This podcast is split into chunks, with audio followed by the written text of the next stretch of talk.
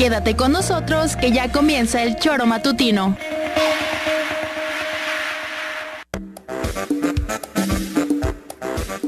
Porque somos quienes alegramos tus mañanas. Interactúa con nosotros y búscanos en nuestras redes sociales como El Choro Matutino. Sintonízanos desde nuestra página web www.elchoromatutino.com y llámanos a cabina al 777-311-6050. De lunes a viernes, de 7 a 9 de la mañana, por Radio Desafío y también por Irradia FM 103.7. Somos la mejor revista informativa del país. Somos...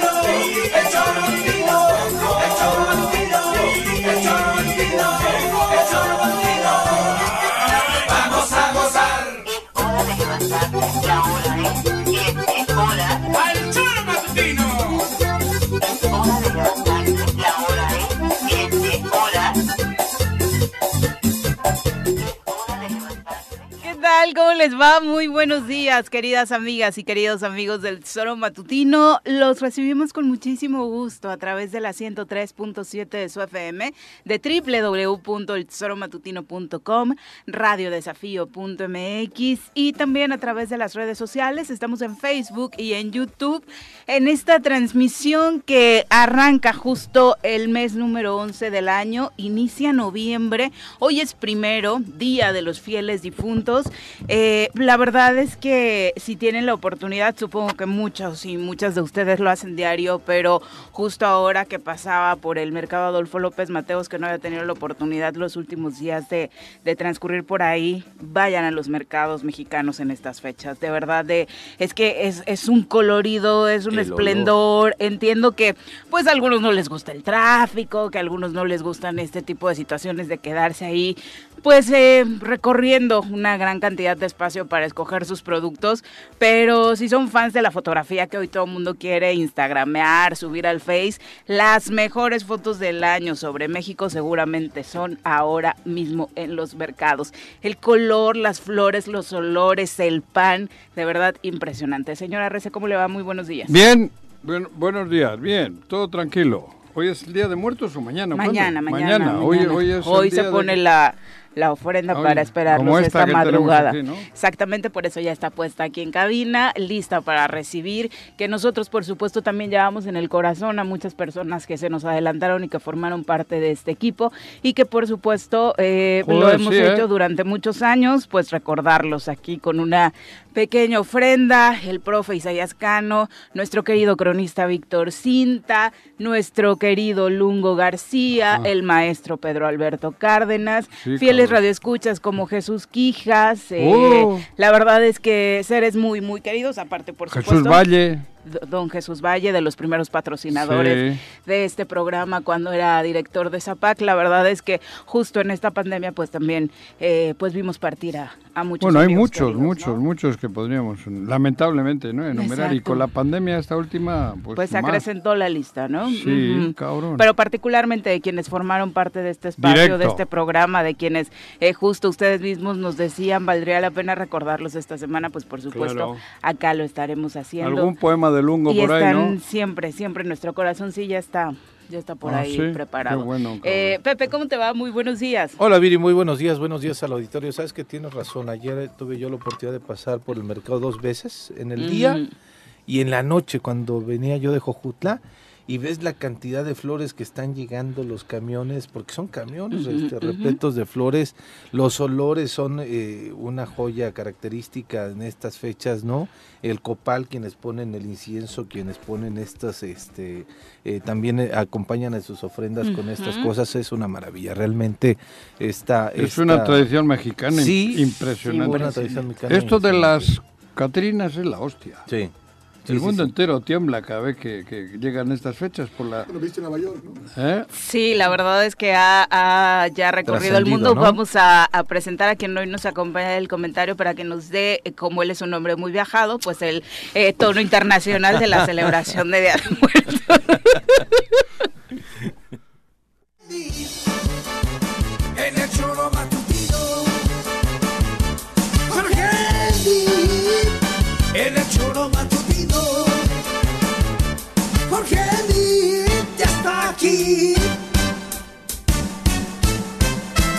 choro matutino.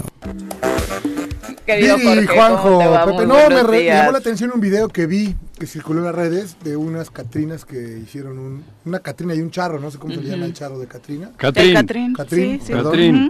Eh, un recorrido por, por el metro de Nueva York y bueno, pues todo el mundo Es, eh, es El que éxtasis a- alucinas. total, Sí, que, que hay por ahí, eh, pues, opiniones muy encontradas, ¿no? Respecto a esto que se ha adoptado en México en años recientes. el En lugar del. Halloween, El desfile de las Catrinas y es Eso precisamente algo que por ejemplo a, mí no me molesta, al final es algo que nació en México, al final es parte de la tradición. Es cierto que el desfile de las Catrinas, no solo en la Ciudad de México, sino en otros muchos puntos del país, pues empieza a ser a raíz de esta película de James Bond, donde el 007 hace un rescate en el centro histórico de la Ciudad de México eh, y es en medio de este desfile inventado en ese momento que estaba transcurriendo en el centro. En ese momento no existía. Los gringos decían, ah, pues ¿qué tienen Catrina? Es un desfile de Catrinas. La verdad es que no fue mala idea, se adoptó lo que vimos este fin de pero semana. en, pueblitos ya había. eh, pequeñitos, Ah, pequeñitos, sí, expresiones pequeñitas. Yo Eso ayer, obviamente. Justo ayer leí, por, por eso digo que leí que había...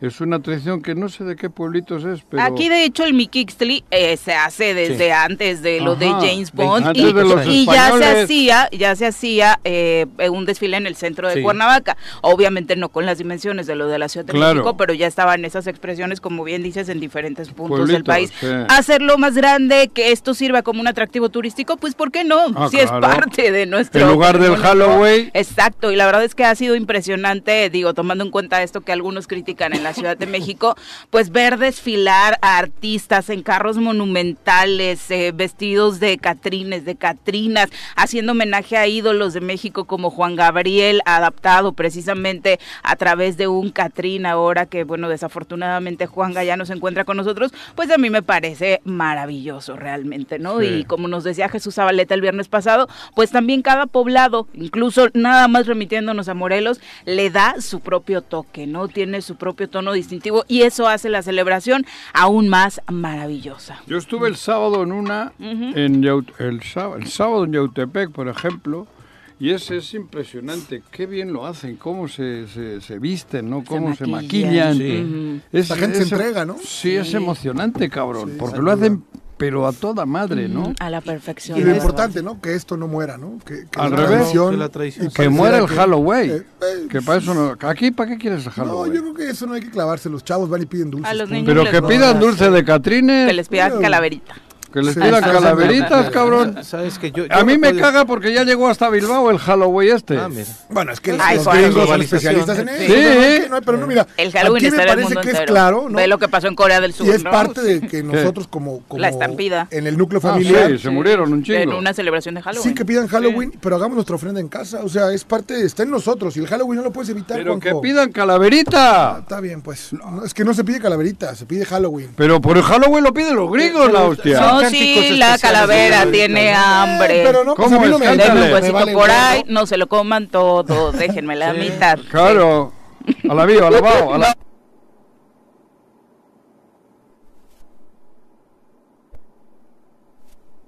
Conectan el juramento a la bandera con el Padre Nuestro. Claro. Sí. Este, no, a mí, mira, yo recuerdo de pequeño, vivía yo en la calle La Luz y salíamos cantidad de chavitos a pedir calaverita, ¿no? Desde ese tiempo ya me encontraba yo gente que iba pues de momia o de vampiro o de otras cosas más Pero que no eran exclusivamente evitar. los catrines. Claro. Nosotros Se puede evitar. Se- se- Yo sí. creo que es muy complicado. Pues, Bueno, pero cámbiale la- la- el giro. ¿Viste los ¿por de qué? ¿De qué se Catrines? hicieron tus hijos? ¿De Catrines? ¿Y qué? No, pues ¿qué te estoy diciendo? Es que, o sea, insisto, con Mis que hijos no no se saben. pierda- Bueno, la última necesitó ir a acceder en cabina Bueno. para la ofrenda venía de Chinelo y Catrín. Claro. ¿no? Ah, así, así lo mandó Claro, huevo. porque el papá ni enterado. No, yo no. Pero, no, pero sí, la verdad es que la última vez sí Es nos vistió con un traje a ver, lindo de... Mira, yo ayer- he ayer visto, ayer, ayer en Cojutla ayer en hubo de Cojutla todo. estuviste y no hubo. Sí, Bueno, hubo de- pero- yo me vestí de algo que no sabía qué era, pero Te- este, te ya me dijo este John que es, pero este no iba, no iba con la intención de disfrazarme, yo iba con la intención de disfrutar Bueno, el- pero- el desfile. La mayor parte de la gente iba vestida de Catrina, iban de Catrines, Es iban que- emulando esta película que además ni siquiera es mexicana, pero que se este Bueno, remitió a todas las tradiciones mexicanas, que Como fue el la San de Fermín, Coco, el ¿no? San Fermín la hizo famoso He- Hemingway. Hemingway. Sí, bueno, pero la gran mayoría de gente iba en ese sentido de Día de Muertos, ¿no?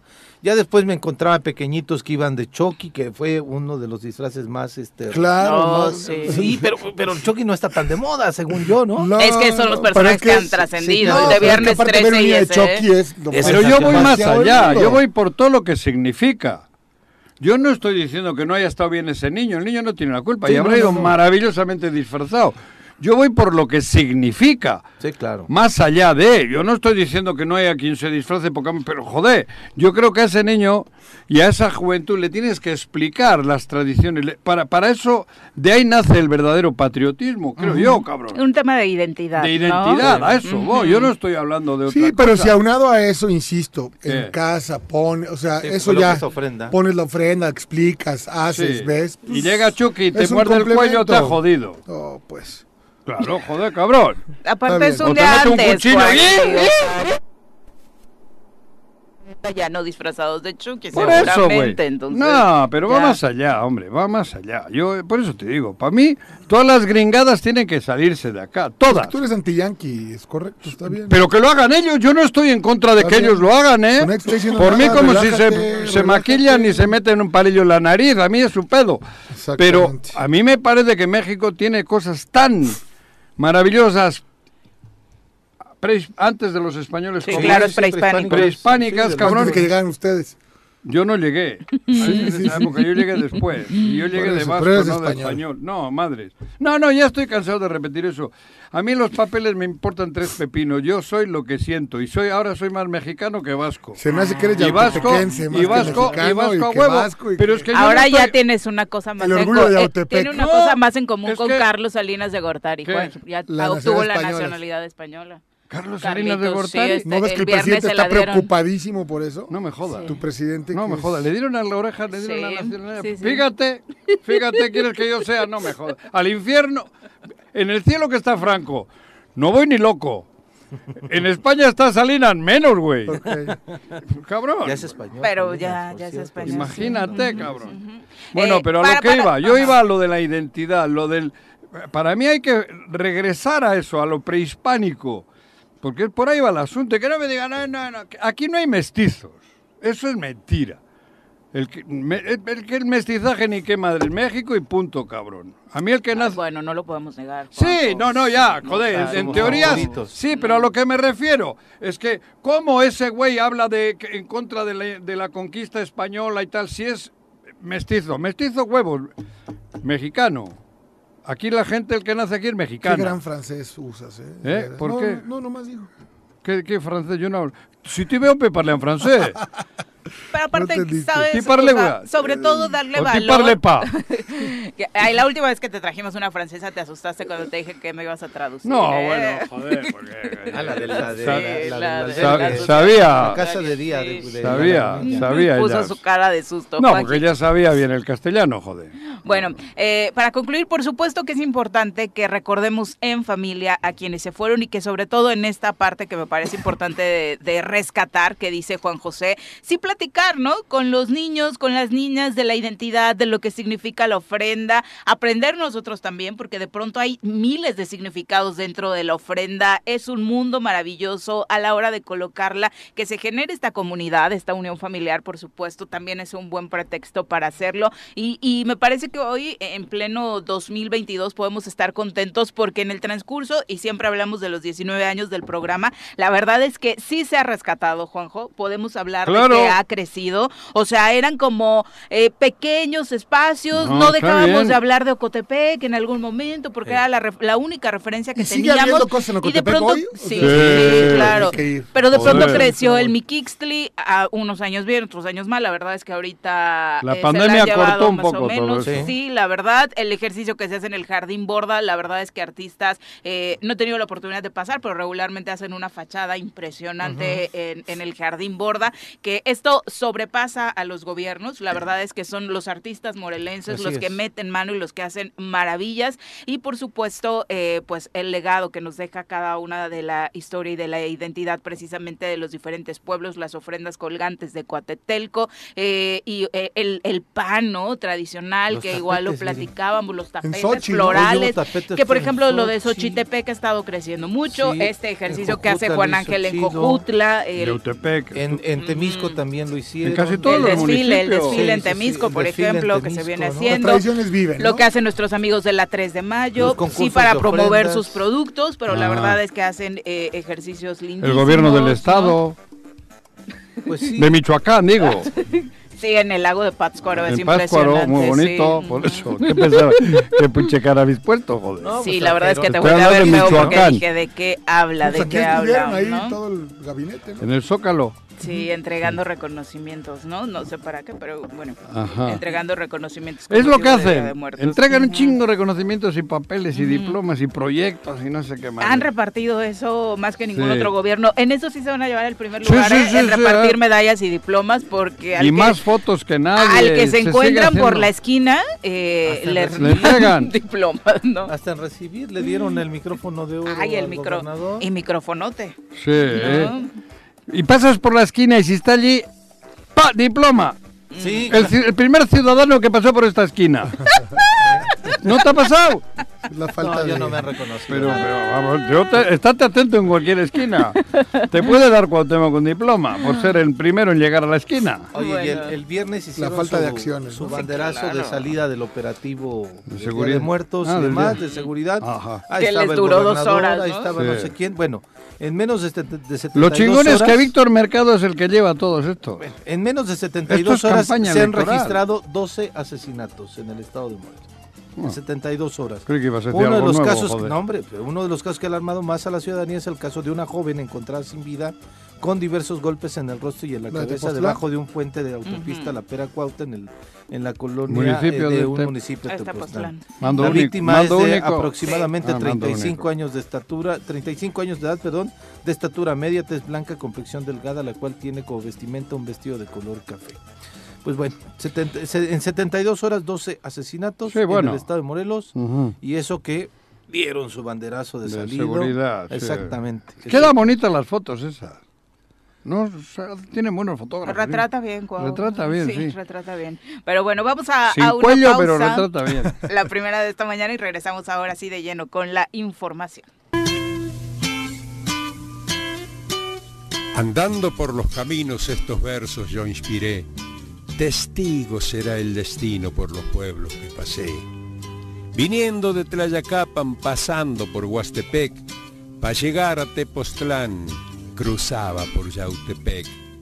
Vacunos y campo arado, es belleza esas tierras dan, si es como un manto sagrado de milpa y cañaveral. Ay, mi lindo Morelos, yo nunca te olvidaré. Trabaja el hombre sin quejas, oh tierra donde canté. Dura la vida del campo, mucho trabajo, poco jornal. Un día se hará justicia y el plan de Ayala se aplicará. Esta tierra era del pueblo, me dijo un día mi abuelo, pero llegaron los hacendados y se robaron nuestro suelo. Tierra para el que la trabaje con sus laboriosas manos, dijo Zapata el suriano, combatiendo con coraje. Ay, mi hermoso Morelos, yo nunca te olvidaré. Voy cumpliendo mis anhelos y aquí por siempre me quedaré. Muy buenos días. recordando- Bueno, pues ahí está mi querido Lungo García. Eh, justo Jorge Armando Arroyo era uno de los radioescuchas que nos decía que le gustaría recordarlo. Eh, él decía, bueno, a mí me tocó esa etapa con Lungo, con el profe Isaías Cano. Eh, ya no me tocó conocer o escuchar a, a Víctor Cinta, pero bueno, obviamente dentro de nuestro, de nuestro Víctor corazón. Cinta. Grande Sí, le tocó. El. Ah, nuestro radioescucha. ¿No sería la misma época si Víctor Cinta es un Mm, chingo No, la de verdad años? es que ¿Sí? sí. Fueron muchos años que Lungo estuvo con nosotros tras Pero la partida de Cinta Víctor también, Cinta. ¿no? Ah, no, sí, Sí, después. sí, sí, yo creo que él nos conoce. Ah, después, años de la después. muerte Sí, de sí, Cinta. sí. Ah, por eso. Sí, sí. Porque No, sí Cinta- coincidieron los tres. de Los hecho, tres, sí, por eso al principio, joder, cabrón, Ujú. mucho tiempo. Hasta que fa- el primero en fallecer fue Cinta, Ujú. luego el profe y luego luego el Lungo. Lungo, ¿no? exactamente. Bueno, y, y Pedro Alberto Cárdenas, que bueno, es, bueno, no sé en qué orden fue. Pe- pero- Pedro murió. Fue el último. ¿no? el No, último no, fue Lungo. Lungo. El, El último último fue Pedro Lungo. y Lungo. Sí, ¿no? Sí. El último fue el Y qué poemas, ¿no? Qué emoción, Sí, ¿no? la verdad No, es y, que y las crónicas de Víctor. Sí, O joder, sea, cabrón. te llevaban a los No, no, vapores, no, a los sí. baños, a Todo. la narración, Sí, el, sí, sí. el- la pasión que le Chamaco, ponía. Sí, claro. Porque aparte era el- la historia del vecino con el que él platicó y por supuesto que se sabía el chismecito Claro. Y le completito, ¿no? sabor, Sí, por eso le sí. echaba más sabor. Sí, sí, chile, la verdad, a todo le ponía chile. ¿Qué servían en esa cantina? ¿Cómo empezaron los tacos Mari? ¿Qué le ponían? Sí. ¿A quién se encontraba por ahí? Hasta babeaba, ¿no? Terminando o sea, esa narración, recuerdo que nos llevó eh, a los tacos, ¿no? Al local original, al- al- justo frente a sí. Palacio de Gobierno del lado Ajá. donde está la parada en Galeana, eh, no donde están ahora. Ahí fuimos con en la Víctor de y nos hizo la narración, la verdad, afortunados. Exacto. Y lo del Eh, hotel, de la foto, El Moctezuma, El Moctezuma. el Moctezuma, exactamente, También que era hay- uno de los promotores Ajá. para su rescate, ¿no? por eso, cabrón, me... Oh, qué cosas. La verdad es que nos ha acompañado gente. Y luego las discusiones este con el profe Isaías. No, bueno, el profe no te aguantaba, la No, verdad. no, o sea, no, hay no, que no. decirlo, ¿no? No, la verdad no. Ya somos varios. Pero ¿por qué no había abuelo. No, no, A la no, la verdad eran ¿Eh? El profe era debates muy de izquierda. Sí, durísimos. pero también a veces... Es que. Juanji es de Ajá. izquierda-derecha. Juanji come... eh, ¿Qué? con nada. ¿Qué? no digo, Juan. ¿Que cómo con qué? Si comience con la derecha seguramente no tendría necesidades. Ay, Juanji, tampoco te ardas. No, no, me ardo, güey. Joder, comer con la sí- derecha. Políticas, no sé, de Marco Adame y el profe como un hombre de izquierda, Claro. que, que de Y- pronto eh, Y también, también él. Era muy Ah, yo con él discu- yo discutía con él de izquierda. No, nunca he dicho que él haya sido. eh, Él sí era de izquierda bien, no como tú. Sí, sí, O sea, sí. ¿Cómo como yo? no, bueno, pues tú... ahí El profe sí era una persona En azul y buenas noches. Fíjate que yo con él no coincidí mucho. En su paso, en mi paso Por por, el el, PRD. PRD, no coincidí mucho porque era Era estaba- antigraco. Sí, sí, sí. Ah, era- también esa era otra gran discusión, ¿no? Las políticas de Graco, en que de algu- pronto en es- por algunas- eso, pero todo dentro del contexto de la izquierda, porque la Sí, izquierda, claro. la izquierda es amplia y siempre es muy, muy discrepante internamente. Que si maoístas, que si trotskistas, que si marxistas, que si la madre, todos tenemos una, una coletilla por ahí. No hay una izquierda unicolor. Sí, sí, sí. Sí, pero lo de López Obrador sí coincidían al respetaba 100%. En lo de Obrador, Sí, sí. ¿no? Era, era un hombre muy querido, Sí, muy respetado sí, sí. dentro de la izquierda, ¿no? La verdad es que lo sabíamos, pioneros, ¿no? pero a raíz de su partida, la verdad es que nos quedó más claro que nunca, ¿no? Lo mucho que le apreciaba así ese es. sector en Morelos, ¿no? Así es, un gran reconocimiento para el profe. Sí. Sin duda. Y Pedro Alberto Cárdenas, que te cuento, ¿no? Ah, no, hombre. En el tema de la música. de la música. El creador de, De todo el vestido musical de Todo este, programa. es de. Un la pachanga, Un genio. un genio. Verdaderamente un genio, sí, sí, ese, sí. ese tipo era un genio. Sí, podía eh, componer. Estuvo en la OTI, ¿no? ¿Eh? Estuvo en la Ganó. Con OTI. Carlitos Cuevas. Ganó con. Cuevas. Bueno, su para que la gente sepa. Claro, güey. Sí, fue, fue el compositor, uno De esta de- los equipos del Para, grupo pa, para, musical pa, para, de eh, Pero la Carlos que Cuevas ganó cuando era- participa Ay, en la güey. OTI. Arreglista. Pero ganó la canción, Bolero. no. Bolero. Bolero. Sí. bolero. Ujú. la del bolero, sí. que era de él, Sí, sí, sí. cabrón. Pues casi nada. Fue director musical de, de Televisa muchísimo tiempo. Con siempre Al en final de siempre en domingo. domingo, sí. Además, Luego el programa con el que intentaron sustituirlo también, ¿no? Sí, Se el- quedó ahí como productor y- musical. Y él, él, él, él, él genera o, o crea el concepto del canal de las estrellas. De hecho, el jingle del canal de las estrellas era de, del maestro Cárdenas también. Ah, sí, mira, choro Sí. matutino. Una estrella más del no, Ese es de los Giles. Ah, ese empezó ese los es de los giles. A los giles, cabrón. Sí, sí. Nos den lo mejor. Es de Pedro Alberto, ¿no? La verdad es que eh, siempre lo hemos dicho, estamos, Siempre. somos privilegiados, la verdad, Sí. de compartir la hizo espacio, él. ¿no? Tu rolita Hasta que la es rola que hizo. fabulosa, ¿no? Tu rola, Tu la rola. verdad es que... Y la de las. Es lo único bueno. que por deporte, eso, ¿no? por La eso te dejo que vengas, la güey, por la tu rola, si no, para no echarla a La perder, de güey. las pelotas es muy buena, ¿no? También. Yo creo que es la mejor. De Las este pelotas, las Sí, la pelotas. de deportes. Las pelotas. Bueno, Eh, sí. eh, Eh, ¿Y la, la. en dónde está? ¡Oh, para el Atleti! Ah, no. esa no ¿Esa es- cuál es, Joaquín? No, No, no, no, no, por supuesto que Bueno, no. ¿qué ha pero habido? bueno. Hablen un poquito. Bueno, respecto al Congreso, la verdad es que no se han tenido mayores noticias. Ayer la secretaria de Hacienda, Mónica Bogio, hablaba de que están analizando en este momento justo responsable todo lo el- que eh, puede, si, si rebasó las atribuciones que tiene el Congreso del Estado de Morelos en, a la hora de aprobar el tiene presupuesto, ¿no? al gobierno del Estado el tema de la libre transferencia, ¿no? O sea, más allá de lo que puedan criticar si se sube uno u otro el presupuesto, pues ¿quién puede estar en desacuerdo que el gobernador le pidan cuentas? Nadie. ¿No? Sí, lo que se adelantaba la, la secretaria, bueno, la ex secretaria de Hacienda, ahora jefa de la oficina de la gobernatura, es que eh, les preocupa la opacidad, que se haya hecho en lo obscurito Claro, un poco esta aprobación puta. y así rapidito. Y Es la que, menos puede hablar porque es la que más contacto ha tenido con. De hecho, con los diputados le dieron ese reconocimiento, ¿no? Sí. Como la interlocutora Siempre, principal, no sí. solo en este, sino en muchos otros. Igual temas. ella va a explicarle a Cuauhtémoc, porque a Cuauhtémoc sí que hay que explicarle con peras y manzanas. Y decirle, oye, Cuauhtémoc, cabrón, ¿sabes qué pedo viene? Con frutas y verduras. Con frutas y Exacto. verduras, eso. Pero igual las zanahorias las confundió con plátanos. Exacto. El pedo no es otro más que que le han quitado el poder manejar 17 mil millones de pesos. Pues más bien, Está desesperado. claro, pues se acabó el negocio. Claro, bueno, no se acabó, ya No, van a- no, lo sí, van a sí, sí. encontrar. No, Ahora no, andan no. viendo cómo. No es lo mismo que No, lo mismo. no, Pues traducción es eso, lo que dijo la, la jefa de la oficina de la gubernatura, ¿Qué dijo, ¿no? chico? Que estaba Esa analizando. es la, en- que es, la esposa de... es la jefa de la oficina de la gubernatura. Pero se casó ¿no? con eh, Con Ryu. Edgar. Su con vida Edgar, ¿no? privada no nos interesa. ¿Eh? Pero no No, no, no, es que para ubicarme. No Luego te enojas de que te digan Pepillo Origen, ¿eh? A mí, ¿por qué Pepillo? Esto fue lo que decía Mónica Boy.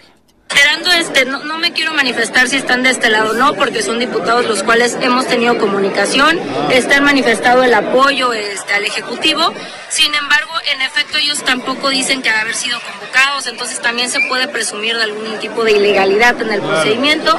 Yo creo que son cuestiones que ya les corresponderá a ellos analizar y ver la ruta jurídica. Porque nos ata de manos, y no quiere decir porque hagamos las cosas mal o no, simplemente porque atan a la operatividad. ¿Qué sucedería en este caso? Ustedes han visto la, parálisis, la parálisis legislativa que se llevó el año pasado. Entonces ahora imagínense si una suficiencia, una ampliación presupuestal tuviera que pasar por una sesión. O sea, ya lo dejo sobre la mesa. Imagínense a, a qué estaríamos sometidos toda la población, todo el Ejecutivo, a espera de que sesionaran o huevos, ¿no? condicionaran Tiene una ampliación que a veces damos ampliaciones hasta por 100 mil, por 50 mil pesos. Entonces, imagínense si para eso, este, pues a tiempo de los diputados tuviéramos que estar esperando que sesionaran para ello. Nosotros lo que argumentaríamos en un tema de observación, quiero reiterar, el tema de veto es el término coloquial que se le dice, porque pues ellos dicen que no tenemos el gobierno ejecutivo, no tiene derecho al veto, pero claro que sí, tenemos derecho a hacer nuestras observaciones. Entonces, lo que nosotros tendríamos que hacer valer es la operatividad en la que nos estarían atando. Pues ahí está, quedarían atados de manos para trabajar. Y ya es que es No, un pero- ejecutivo estatal muy activo. Pero habla del año pasado. Y los que hicieron esa chingadera fueron ellos. Sí, claro. Ellos hicieron la parálisis. Así es. Legislativa. Ellos. Ellos la generaron. Ella. Sí. Ella especialmente. Ella era la que andaba ahí con un tal Carmona y estos que son los que mueven la lana para ver cuántos diputados caían en sus redes. Y ellos provocaron la parálisis. El, el Ellos, ella, cabrón. ya- Me hace gracia la chica esta Pero ahora bien, ya cabrón. no van a poder hacer nada el siguiente año. ¿Eh? No van a poder hacer nada el siguiente año porque el Congreso los tiene amarrados Bueno, de manos. pobres. ¿Y los Bueno. cuatro años que han pasado qué? ¿Qué, qué han hecho? ¿Quién, quién los ha amarrado de manos? ¿Dónde tendrán el dinero? No, hombre, no lo sé. Oye, ¿en serio? Buena pregunta, así como le preguntaron a Vera alguna vez. Eso, ¿Y ¿dónde el tendrá dinero? el dinero Cuauhtémoc y Ulises y esto? ¿Dónde lo guardarán, de cabrón? manos los Víctor Mercado y estos, de ¿dónde gobierno? guardarán? No, no sé, listos para Porque es mucho dinero. Bueno, pero es que ya no es como antiguamente que era maletas, ahora con, con el- Transferencias. electrónico, ¿no? Pero ahí les dan más seguimiento más fácil. Sí, ¿no? yo creo que Sí, no lo hacen sí, así, Juanqui, porque es más, más fácil que te cachen, Pero ¿no? ¿dónde Ujú. guardarán? ¿Dónde guardarán, cabrón? Mira, que, se gastaron bastante. Ya no se usa debajo del colchón, Juanqui, ¿No? ¿eh? No. Se gastaron bastante la elección anterior, pero no, les funcionó con su Ah, partido. para lo de Pero la sí interna. gastaron. Donde dice... salió del Le tuvieron que- O sea, no es lo le- picado. Tuvieron que dar la anita a Ah, Ulises entonces fue muy para mal, con la sus dos elección, pies. ¿no? Pero pues si es que no es, si no es Pero tu lana, dice no que Rabín importa, ¿no? está encabronado porque perdió la, la presidencia de, pero de, de Cuernavaca, ¿Viste dice, cómo de lo Morelos.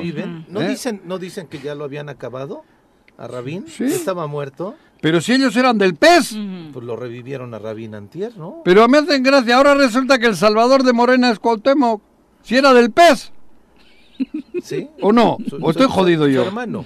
Y él también. Su- ah, sí es cierto. ¿Cómo Sí, crees, él güey? sí, Claro, Juanqui no fue, estuvo en su ceremonia ¡Hola! Este estuvo en la presidencia, güey. ¿Quién nos llevó? ¿Quién te llevó, Jorge? Este. Todo lo que los hace hacer. explicar esa foto con ahora a propósito del Día de Muertos. Pero de Uli. Su ofrenda al pez, ¿no? También. Uli no aparecía. Ahí No, ahí no existía. Ahí era No. perredista, estaba con Toledo en la alcaldía Ajá, estaba chingando a Seyman. Sí, sí, Sí, sí. pues su ex jefe te- eh, terminó prófugo, ¿eh? Sí, Anda ya, huyendo, sí. entonces No a ver si este no termina igual, ¿sí? No permitieron su extradición de Chile para acá. Fíjate.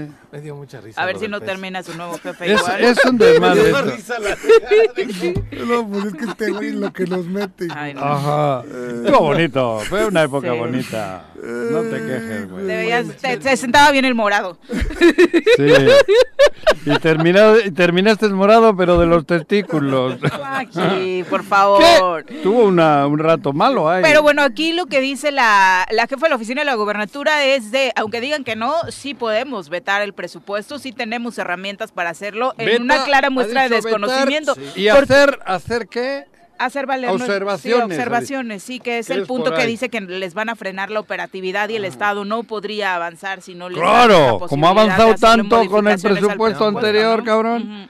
17 mil millones quiere manejar él, cabrón. Porque sí, si no, este, el Estado Se no estaría tan pujante. Se paraliza. años Vamos O sea, a perder el primer lugar en competitividad económica Sí. que tenemos, los apoyos al deporte. Bueno, ¿qué van a hacer los deportistas morelenses sin el apoyo que les dan a... Hay un equipo de primera, dos de, pri- de expansión, tres de segunda. Sí. Bueno, no quisieron apoyarle de con viáticos TDP, al equipo que iba a participar en la Copa Telmex eh, este, este, dentro de femenil. 15 días, ¿no? En ¿No? San Luis Potosí. La verdad es que ni siquiera hacer eso, por Sí, Dios, sí, sí, ¿no? Terrible, terrible. Y luego en agricultura, los No, primeros. pues ya ves claro. que somos Los primeros, primeros. en todo. Los primeros. En nopal, en aguacate. Ese es nopalito. flores, Lo que más gas. me da miedo es que se va a poner súper inseguro el Estado, ¿no? Es Igual, Si no hay este igual, presupuesto, sí, porque- igual empieza a haber algún No, delincuente por ahí, igual sí. te roban, ¿eh? Esta paz que estamos viviendo Sí, la sí. vamos a perder, es, es increíble. Sí, imagínate que te, que te, que te- que en un Starbucks te roben la camioneta, güey. Ten cuidado, hay que si Que no te tiene den este cabrón. Presupuesto o que te dé un cristalazo. Que volvamos a tener secuestros. Claro, igual ¿no? puede ocurrir todo eso. Balaceras Ah, en centros comerciales. Ajá, algún muertito por ahí al día como 12, ¿no? Ahora Debe haber una chamba importante de parte de los diputados. No se te escucha. Debe haber una chamba importante por parte de los diputados para que no se malinforme, ¿no? O sea, los diputados me parece que hicieron un ejercicio donde le recortan a los gastos superfluos del gobierno del Estado, en los que todos coincidimos, lo que pasa es que no los conocemos. O sea, cuando tenemos la oportunidad de acercarnos y ver el documento, Ajá. donde a seguridad le dan más, donde a una serie de, de rubros a la universidad, Ah. o sea, es un, es un presupuesto netamente social. Sí, a él le quitan. Claro, si a él le quitan para comunicación social 150 o 200 millones, nos A ver. tiene sin cuidado, ¿no? Claro. O sea, esa es la Pero realidad. es chingón porque a él le han quitado 17 mil millones y, y ellos han cogido 120. ¿Y para qué los quieren? ¿Para qué los quieren? No Llorar. pensaron en los morelenses. No se ha hecho gracia. Solo le faltó llorar como con la- como, Como con Carmelita Como con Salinas. Carmelita. O en el informe. Sí. Ah, también. Ah, no, pero la de Carmelita me Y gustó. en el informe, Sí, Juanji. en el primer informe de alcalde, Ah, En el Museo de la Cuando Ciudad. tú le dirigías la orquesta, Viri. que se aventó y hasta que, hijo Ahora va a decir que no lo dejan trabajar. Pero eh, a mí me ha quitado ciento, no, me ha quitado 17 mil. Y le han dado 100, y ellos los cabrones han puesto 120. Es que ahora- ¡Ay, qué la puta madre! Escuchando a Mónica, ahora Blanco. las ¿Eh? declaraciones que hizo donde dijo que fue una gandalla y que le- no le permitieran hacer la libre transferencia. Sí, esto es lo que te dicen Así al oído en cortito. No, bueno, es que Ujú. mi ¿Sí lo papá hace un, Claro, un mensaje todos los lunes y, y me llamó la atención. Muy buenos, por cierto. Ese de la gandalle, ¿no? Eh, tu papá sí el que se piensa, agandalla es este cabrón. es- o sea, el que único que ha agandallado aquí es él. Él. O sea, pero aparte, el. el Bueno, él, Víctor. no, no, me refiero el lenguaje que utiliza, ¿no, Juanjo? Eso es lo que, Es lo una que llama la atención. Soez. Sí, o sea, Soez. este, ¿qué, qué se siente? Pero bueno, ya le queda menos, mi querido Juanji. Exacto. Y bueno, desafortunadamente no Y a solamente... nosotros también. Pero menos dinero en las arcas del Estado, güey. No solamente preocupa por lo que digan, sino por lo que pueda pasar, ¿no? Realmente está allí el riesgo por las declaraciones que hemos escuchado de los integrantes del Ejecutivo Estatal de que puedan hacer algo para entorpecer que este presupuesto... Claro, joder, van Y a eso, hacer... eso fuera del sarcasmo sí debería tenernos Sí. preocupados. No le escuchaste, voy a ir a México, voy a ir a México. Le voy a dar la queja a ver, a López le- Pero a Obrador. ver, eso lo hace porque ha tenido ecos, Juanjo. Claro, sí estoy de acuerdo. O sea, algunos otros o sea, ahí sí no voy a Basta que ahora venga y, y los alinee sí a no todos, voy a me voy a morir de la risa, ¿no? Ahí O sea, no, estaría- ahí no voy a discutir contigo. Ahí tienes razón. O sea, yo creo que hoy ya que toman la decisión, pues es- no hay marcha atrás, ¿no? Bueno, pero dijo que los iba a denunciar desde la última visita Desde de López visita de Obrador y eso fue antes de la aprobación del presupuesto, no lo cual quiere decir que no lo escucharon, No. ¿no? En esa queja. Me han dicho que en una esquinita le regañó.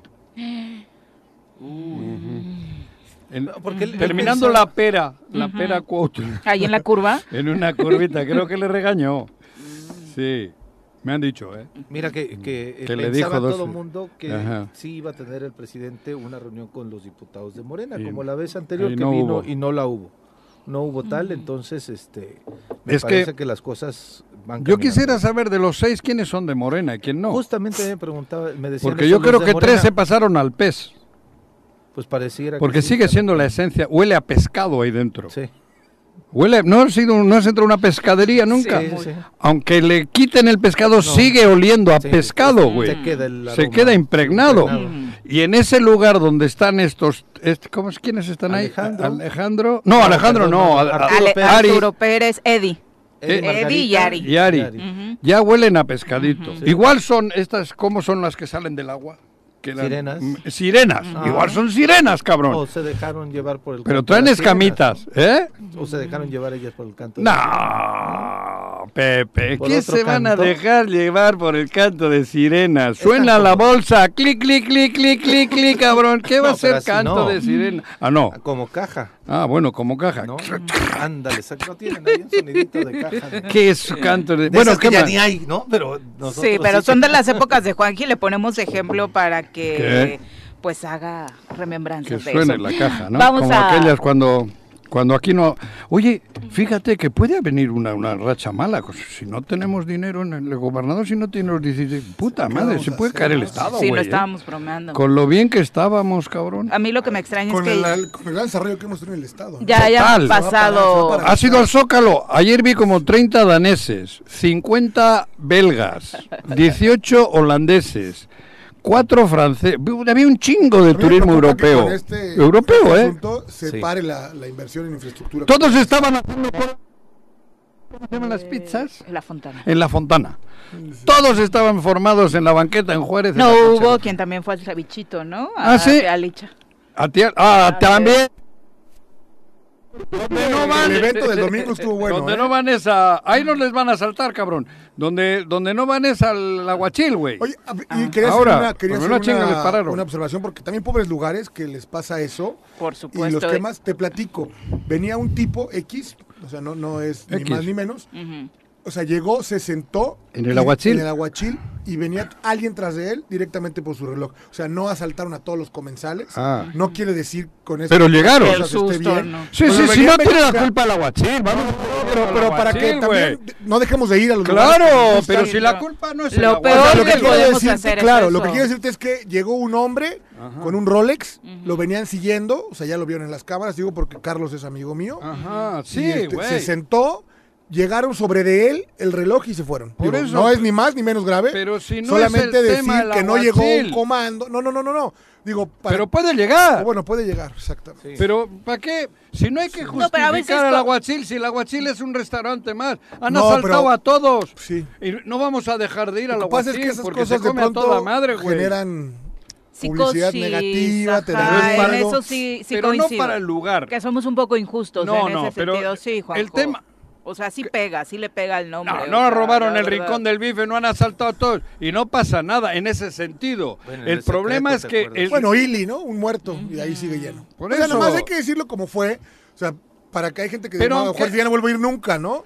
Sí, es como te asaltan afuera de la sucursal Exacto, bancaria, o sea, no vas a dejar de ir a un Bancomer o a un Santander no porque vas al te cajero asaltaron afuera. y te ¿no? chingan cada vez que vas al cajero, pero tienes que ir, güey. Bueno, vamos a una voy pausa. ah, bueno. Regresamos. Pero el- con- Por continuar con nosotros, eh, son las 7 con 47 de la mañana y vamos a entrevista. Nos acompaña a través de la línea telefónica la legisladora transgénero de Morena, Salma Luébano, a quien recibimos con muchísimo gusto en este espacio. Diputada, ¿cómo te va? Muy buenos días. Hola, diputada. Bueno, creo que no tenemos eh, Salma. éxito con la con la comunicación. Ahora mismo estaremos eh, ¿Quién es, eh, eh, quién retomándola. Es, es una ¿Ya la hemos entrevistado? diputada de Morena, Ah, no. no, No, a ella a ella no, eh, precisamente tiene una postura nueva en torno a reformas, ha presentado una iniciativa de reformas contra expresiones de odio de asociaciones religiosas. Eh, muy buenos días, diputada. No Se nos fue. Se nos, se nos cortó. Está, está siendo complicado establecer la comunicación desde hace unos momentos, estamos intentando. Ella además ha sido bueno, ganadora de diferentes reconocimientos internacionales precisamente por sus posturas para defender eh, los derechos de la comunidad LGBTQ+, y Ajá. bueno, su trabajo la verdad ¿Y ahora es que vale mucho presentado la pena. trabajo qué? Pues para eh, frenar los ataques de odio de asociaciones religiosas que de Oh. pronto en medio de las posturas que ellos representan, Pero pues... esos no tienen problema, hablan en nombre de Dios.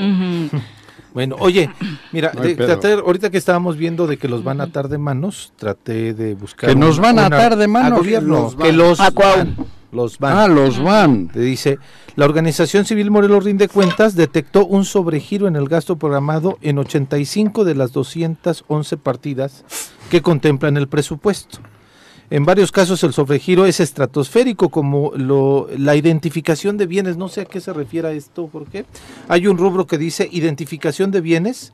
Se tenía un gasto programado en el 2022 de tre- 32 mil pesos, pero ya se gastaron 22 millones de pesos una diferencia de 69 mil eh, por ciento. Después, de 32 mil a, a a 20 22 millones de pesos Ah, lo que gastamos en, En- churros, güey. en identificación de bienes. No sé. Vamos a ver qué es Identificación, identificación En de segundo bien. lugar, en material impreso para se contemplaban 430 mil pesos gastarse en el 2022 el gobierno del estado. Papel, papelería. Ajá. Pero se gastaron 4 millones de pesos. Es que cagan mucho, igual ha sido papel de baño, güey. Como comen mucho, Deberían comprar ecológico como tú. sí. Y otro, en vestuario y uniformes se programaron 410 mil pesos y se han gastado 2.3 millones de pesos. En placas, Ajá. para las placas se habían presupuestado un gasto de 32, 32 mil pesos. ¿Cuánto crees que se han gastado? 33 mil. 22 millones. de pesos. 22 millones de 32 mil pesos. Así es. Hostia, este es de Víctor Mercado. Estos son los gastos que tienen, que han De logrado hacer sus libres Le va, va a transferencias. traer hasta Maluma es a República. En algún este paso, momento que encuentras aquí algo que sea una política pública que beneficie al Estado, una situación Pero ¿quién ha dicho eso? manos, Morelos rinde Ah, cuentas. pero Moreno rinde cuentas. Joder, esos chicos están locos. Sí, te- le tienen una persecución. Claro, joder, eso es, eso es algo obsesivo. Pero Sí. bueno, ya tenemos eh, la comunicación con la diputada Salma Luébano, legisladora federal por Morena. Eh, diputada, ¿cómo te va? Muy buenos días. Hola, ¿qué tal? Buen día. Bien, bien, bien, bien, gracias. Hola, Salma, buen Oye, día. con el gusto de, de platicar contigo, eh, primero para darle un contexto al público que nos escucha en el estado de Morelos, donde tenemos nuestro principal auditorio y desde donde transmitimos, eh, ¿nos podrías compartir un poquito de tu trayectoria? Sí, claro que sí, muchas gracias. Y bueno, antes que nada, muchas gracias por el espacio. Claro. Agradezco eh, todas estas invitaciones porque pues es parte precisamente de, de mi lucha y de esta visibilidad. Claro. Sí, gracias. Este, sí, eh, en cuanto a, mi trayectoria, bueno, pues he sido mm, prácticamente toda mi vida desde chica activista, defensora de los derechos humanos y hubo un momento en el cual eh, pues no eh, me sentí este pues como como que no no veía hacia dónde ir porque no veía eh, ni un avance en el tema de nuestros derechos hacia nuestra población y, ese momento me, me, me frustraba en ciertos en ciertos momentos tenía sentimientos encontrados pero dentro de esa misma misma desesperación de no ver avances en la lucha de nuestros derechos, de repente sentí ahí esa lucecita de decir, bueno, pues ¿qué estoy haciendo? Vayamos buscando los espacios de toma de decisiones, esos espacios, porque si bien hemos tenido aliadas y aliados a lo largo de la historia, bueno, pues eh, no es agenda propia de ellos, de ellas, y por lo tanto, bueno, pues no es de, de, de su interés, aunque en ciertos momentos de nuestra historia, bueno, pues han, han apoyado, digo, entonces entendí que teníamos, que tenemos que estar del lado de toma de decisión y por eso empecé a buscar los espacios, contendí por la alcaldía Aguascalientes, en el cual, bueno, este, si bien mi partido me, me, dio la oportunidad de registrarme, eh, los medios de comunicación eh, se ensañaron conmigo en señalarme que, que como mujer trans no tenía yo la capacidad para buscar esos espacios. Y pues eh, ante tal tal eh, señalamientos y discriminación bueno pues no no no pude entrar en, en, en estos espacios en, ese momento. Y sin embargo como siempre he nadado contra corriente bueno eh, busqué la manera de cómo cómo buscar estos espacios y, y fue obviamente, como lo he señalado, a golpe de sentencia hemos avanzado y a golpe de sentencia seguiremos avanzando. Y uno de los temas que obviamente estás buscando como parte de esta promoción del respeto de los derechos de la comunidad LGBTQ, es precisamente que se acaben los discursos de odio y particularmente los discursos de odio desde de un sector que tiene una representación muy importante, particularmente en un país como México, eh, que son las asociaciones religiosas. Sí, esta iniciativa la, la, la, la, este, ya la presenté uh -huh. y, y, y, este, y este, la verdad ha causado mucha polémica, uh -huh. ha causado muchos gallos. ¿No les la, gustó? La iniciativa uh -huh. es, es, es muy clara, es muy clara y contundente. Aquí habla de quienes inciten o promuevan discursos de odio, incluyendo ministros de culto. Okay. En ningún momento la iniciativa habla de, de quitar fe, de quitar, desaparecer Biblias, de ir en contra o alguna persecución con religiosos, religiosas, no, es quienes, quienes inciten o promuevan. Y debemos de entender el contexto de los discursos de odio. Los discursos de odio son la antesala de los crímenes de odio y no podemos permitirlo para nadie. Aquí no hablo específicamente de que discursos de odio hacia la población LGBTIQ+. Mm. Aquí hablo de quiénes, para quién. Entonces, eso, la, la, iniciativa es muy, muy precisa y muy clara y, y que obviamente, bueno, han distorsionado todo el contexto por intereses que ya sabemos de personas eh, eh, las cuales, bueno, pues no, no, no les gusta que les muevan de su confort y quieren seguir eh, promoviendo estos discursos de odio, digo, pero no lo podemos permitir. Exacto. Porque sabemos y, y lo perfectamente que todo lo que origina y ocasionan estos discursos de odio hacia las poblaciones. Sí, y uno de los temas que recuerdo particularmente de los ministros de culto fue lo que vivimos aquí en Morelos durante la pandemia, cuando el obispo de Cuernavaca fue uno de los tantos ministros de culto que relacionaba, por ejemplo, el tema del COVID-19 con este tipo de prácticas, con el derecho a decidir de las mujeres, hablando de que pues esta pandemia se trataba casi casi que de un castigo divino, ¿no? Sí, debemos de entender que estamos en un país laico y, y, uh -huh. y, no podemos ir.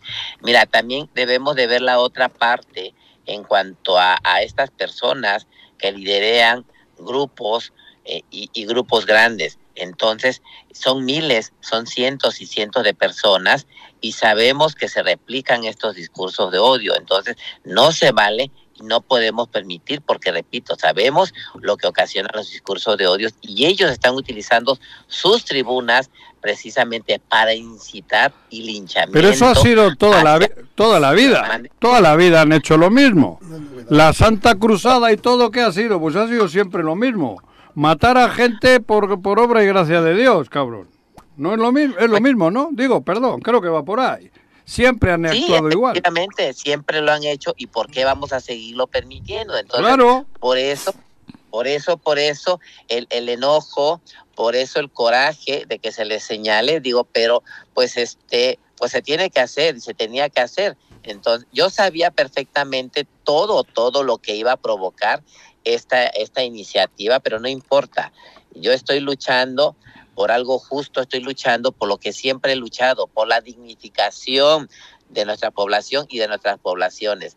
Y, este, y no me echaré para atrás. Seguiré insistiendo a que esta, esta iniciativa se convierta en ley y que realmente se castigue a estas personas que durante décadas y décadas han incitado estos discursos de odio y que además se sienten con el derecho de hacerlo. ¿Cuáles serían las sanciones propuestas en esta iniciativa, Sandra? Porque precisamente de lo que te acusa el PAN fue de esto, de lo que hablabas hace unos momentos, de que atentas contra la libertad de credo, contra la libertad religiosa en el país con este tipo de propuestas. Pues es que sabemos, lo, lo acabo de mencionar, estoy pisando callos y obviamente, bueno, pues sus argumentos son con, con dolo, ahora sí también, o sea, esos son argumentos de dolo en ningún momento y lo he, lo he aclarado, que en ningún momento voy contra la religión, en ningún momento voy contra la fe, de ninguna, de, y, y- y- y menos este, con ningún, contra ninguna Biblia. Eh, repito, es muy, muy clara y específica esta, esta, esta Iniciativa. esta Ujú. iniciativa y bueno pues el castigo y sanción bueno que puede llegar hasta cárcel ¿eh? entonces eh, por eso no Uh. no no quieren porque se les está moviendo el tapete desde su desde su privilegio y es un tema que ellos no quieren perder o ellas digo pero no podemos permitirlo porque efectivamente como lo dijo este creo Pepe no este durante años Sí, décadas sí Pepe Juanjo, han Juanjo. hecho. Juan, ah, ok. Juanjo. Este, no puede- Juanjo, no podemos permitirlo, o sea, tenemos que poner un alto, tenemos que marcar ese precedente y ese precedente precisamente es esta iniciativa. También dicen que fue un exceso que presentabas la iniciativa vestida de papa. Pues mira, eh, toda mi vida me he conducido mediáticamente, ha sido la manera en cual he avanzado desde que he sido activista y sigo siendo activista. Entonces, si no lo hubiera hecho de esa manera, esta iniciativa hubiera pasado como si nada. Tenemos que visibilizar el porqué de la iniciativa. Bueno, o sea, no entiendo por qué les preocupa más una vestimenta que todas las muertes que han ocasionado, el tema de Maciel, y bueno, y un sinfín de personas que para qué nos metemos ahorita en esos temas, pero que es importante señalarlos. Entonces, no entiendo esa parte, ese doble discurso, esa hipocresía, y esa doble moral de estas personas. ¿eh? Diputada, si eh, se aprobara, que ojalá sí sea esta iniciativa que presentas, ¿quién sería la instancia a la que la gente tendría que recurrir para eh, iniciar un procedimiento en contra de las personas Al infierno. que, este, Al infierno con este, El que- confesionario. que cometan este tipo Eso de, ya de- está más que, que visto. Bueno, las instancias, bueno, pues obviamente ¿Es el pues, CONAPRED? sería eh, eh, en estos casos, bueno, pues lo que son las fiscalías, también derechos humanos, este CONAPRED, ¿por qué? Porque pues son precisamente instancias en el cual este pues permitiría el, el, el rebustecer estas, estas denuncias, digo, pero sí es importante recurrir a todas las instancias que abarcan lo que es precisamente el atentado a, a tu dignidad, que es estos discursos de odio. Son, repito, derechos humanos, CONAPRE, pues Fiscalía, porque obviamente pues ya sería una iniciativa en el cual ya incurriría eh, quien cometa ese delito, bueno, pues a una sanción. ¿Eres diputada federal? ¿De, de dónde? ¿Por qué, ¿Por qué estado? Soy Salma Luébano, mujer orgullosamente Ajá. trans, diputrans, eh, por el estado de Aguascalientes. Ah, de Aguascalientes. Hidrocálida, a Salma, exactamente. Soy, Hidrojarocha. Soy de Ah. nací en Veracruz y vivo en Ah. Aguascalientes y desde chica viví en la Ciudad de México. Ah, Mira, qué combinación. Mira. Mira, qué Y mira que combinación. Aguascalientes. ¿Y es la primera vez que incursionas en política? ¿O ya has Toda mi vida he estado en la política, pues ¿sabes? hacemos política Sí, bueno, en la pero casa, hacemos política en todos lados, digo, pero... en las urnas, este, digo, en las sí, urnas. Así estamos. Y como lo digo, Veracruz y Aguascalientes, y, y lo menciono de esta manera, soy hidrocanoica. Muchas gracias por la comunicación, Salma, y esperemos que tenga éxito esta propuesta. Estaremos pendientes de ello. Muchas, muchas gracias. Y claro, ustedes como medio de comunicación son parte también de apoyarnos y, e impulsar estas, estas iniciativas, que bueno, pues es parte precisamente de esa dignidad que buscamos todas, todos y todas como seres humanos. ¿eh? Vivir Y en no una sociedad de derechos, por supuesto. Y libre. que se nos siga señalando de esa manera. Pues mucho gusto, Juanco, Viri, Pepe. Y Jorge, Hasta Jorge, parece Jorge. verso, ¿eh? Sí, ¿verdad? Te quedó bien. Rimó. Un abrazo, Salma. Hasta luego. Igualmente, buen día, bye bye. Buen día. Nos vamos a una pausa. Dije Re- que rimó, no que arrimó. Sí, siento que tú tendrías muchas quejas acá de, ¿De quién? de don Ramón, ¿no? Joder, mi cuate, don Ramón. Algo así. Eh, si se aprueba Ramón, esta iniciativa, joder. siento que estarías tocando esa puerta varias Wow. veces. Le-. Directo al infierno. Sí. Le caigo en el púlpito, cabrón. Volvemos. que no Tus lindos labios en flor. Conoce de calle en calle las historias urbanas de Cuauhnáhuac con el cronista Víctor Manuel Cinta. La celebración del Día de Muertos es una de las más típicas y representativas del pueblo de Ocotepec, ya que es tiempo de recordar a aquellos seres queridos que han muerto y sentir que no se han ido del todo. En Ocotepec, uno de los pueblos más viejos de Cuauhnáhuac, conmemoramos a nuestros familiares y amigos difuntos con una manifestación de amor. El culto a la muerte en este pueblo no es algo nuevo, pues ya se practicaba desde 1800 a.C., dicen los ancianos de la comunidad. De cualquier manera, y sea vista al modo de los nativos de Mesoamérica o de la cultura española, la muerte es realidad y misterio en que acaba la vida terrena. Si hay algo en el más allá, solos quienes cruzan el umbral lo han de saber. ¿Acaso vale la pena saberlo ahora, cuando podemos recordar a nuestros muertos y reírnos a carcajadas de la huesuda calaca? El 1 y 2 de noviembre, durante la fiesta grande de los santos difuntos, se observa en los panteones una romería interminable desde la madrugada. Venta de flores de los más variados y hermosos colores, veladoras, ceras e incienso, chamacos que acarrean el agua, rotulistas, albañiles, herreros y más. Tal vez durante todo el año ni nos acordamos de los que nos antecedieron en el viaje sin regreso. Pero hoy, hoy qué carajo, nuestra tumba será la mejor. No en balde reza la sentencia sobre el viejo portón de la leona y que a todos nos eriza la piel inevitablemente.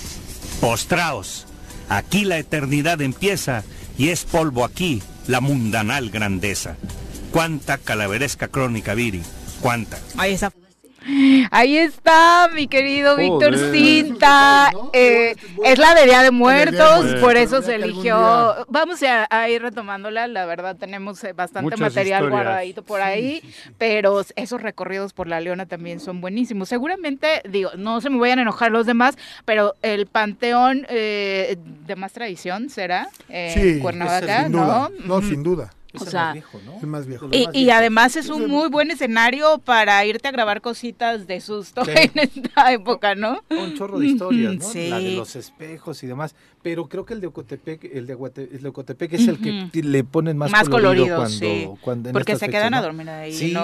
sí, no-. Bueno, en los otros, en algunos, eh, en algunos casos, hay ya una postura del Ayuntamiento de Cuernavaca de que sí habrá exigencia de cubrebocas en algunos puntos de los panteones, particularmente en el de La Paz, que tiene las complicaciones por el derrumbe, eh, habrá limitado el número de, de gente que pueda estar dentro, ¿no? Se irán eh, turnando de alguna u otra forma, así que también por el bienestar de todos, pues tengamos seguridad a la hora de visitar las tumbas de nuestros ¿no? seres queridos, ¿no?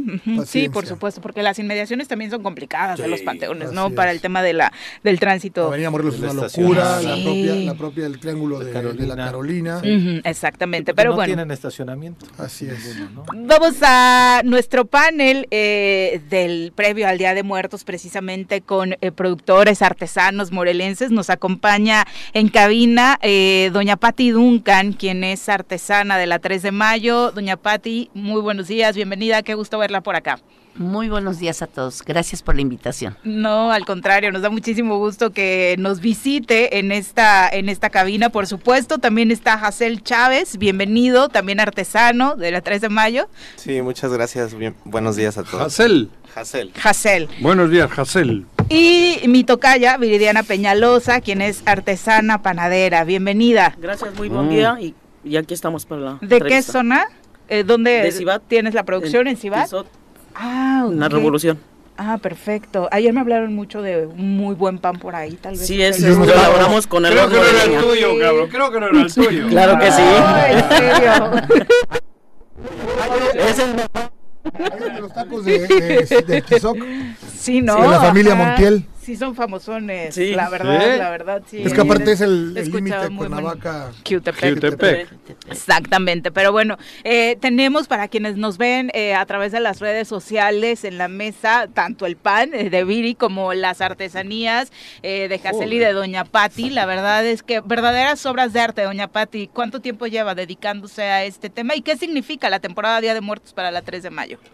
Bueno, eh, principalmente voy a hablar un poquito de nuestra Catrina Monumental que elaboramos nosotros. Ya es el quinto año que lo hacemos y pues sí viene un poco más de derrama económica porque nos visita gente de pues de la República, no nada más del Estado.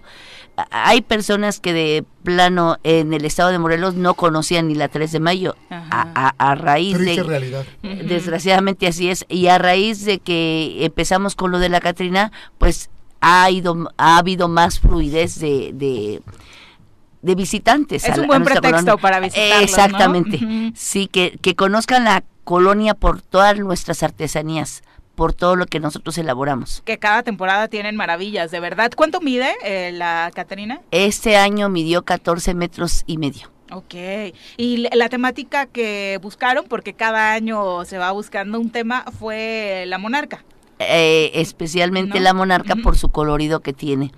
Porque si tú te das cuenta el, el traje de la monarca es muy o, o- o su vestimenta de las mariposas muy ad hoc a- al cempasúchil Muy de la temporada. y a la temporada entonces decidimos vestirla de ese pero siempre será la primer Catrina que es la coyota porque ese lugar se conocía como la coyotera Ok.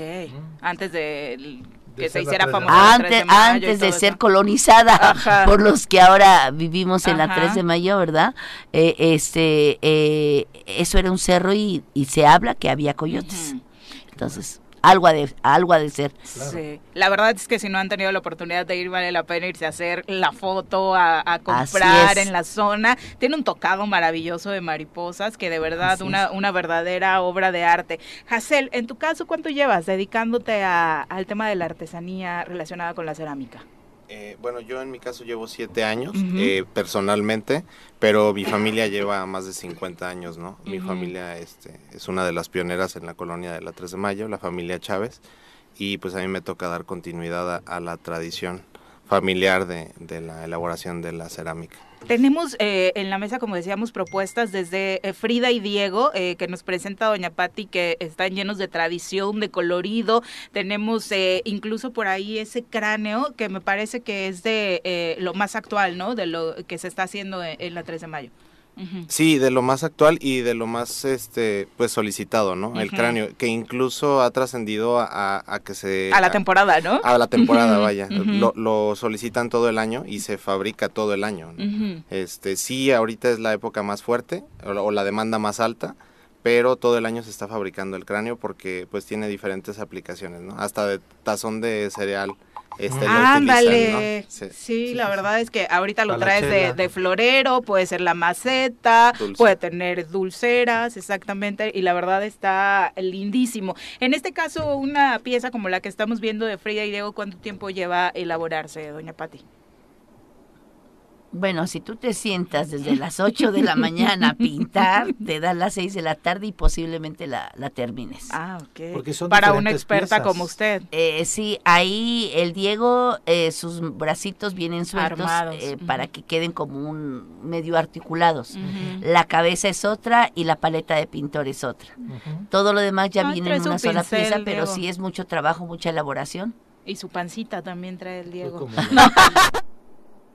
como- debe ser, como debe ser, sí. Sí, Eh, le- es más, le faltó panza todavía. Sí, porque yo era creo más que sí. panzoncito.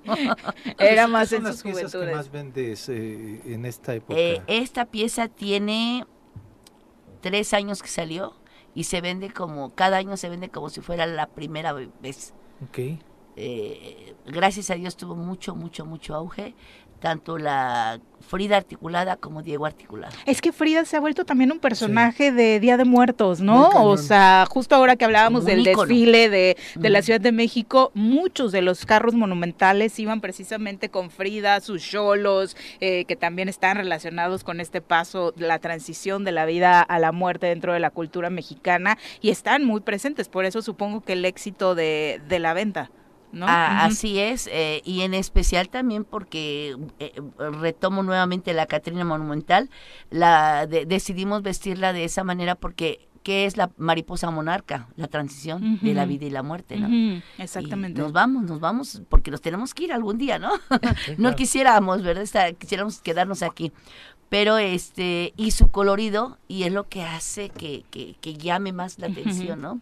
Y parte de lo que se ha trabajado también, y, y teníamos la discusión en la mañana, pero es algo que, bueno, al final ahí está puesto, es de cómo los niños se acercan también a estas festividades, sí, vistiéndose de catrines, de catrinas, pero también a través de personajes como Maléfica, ¿esto que es una alcancía?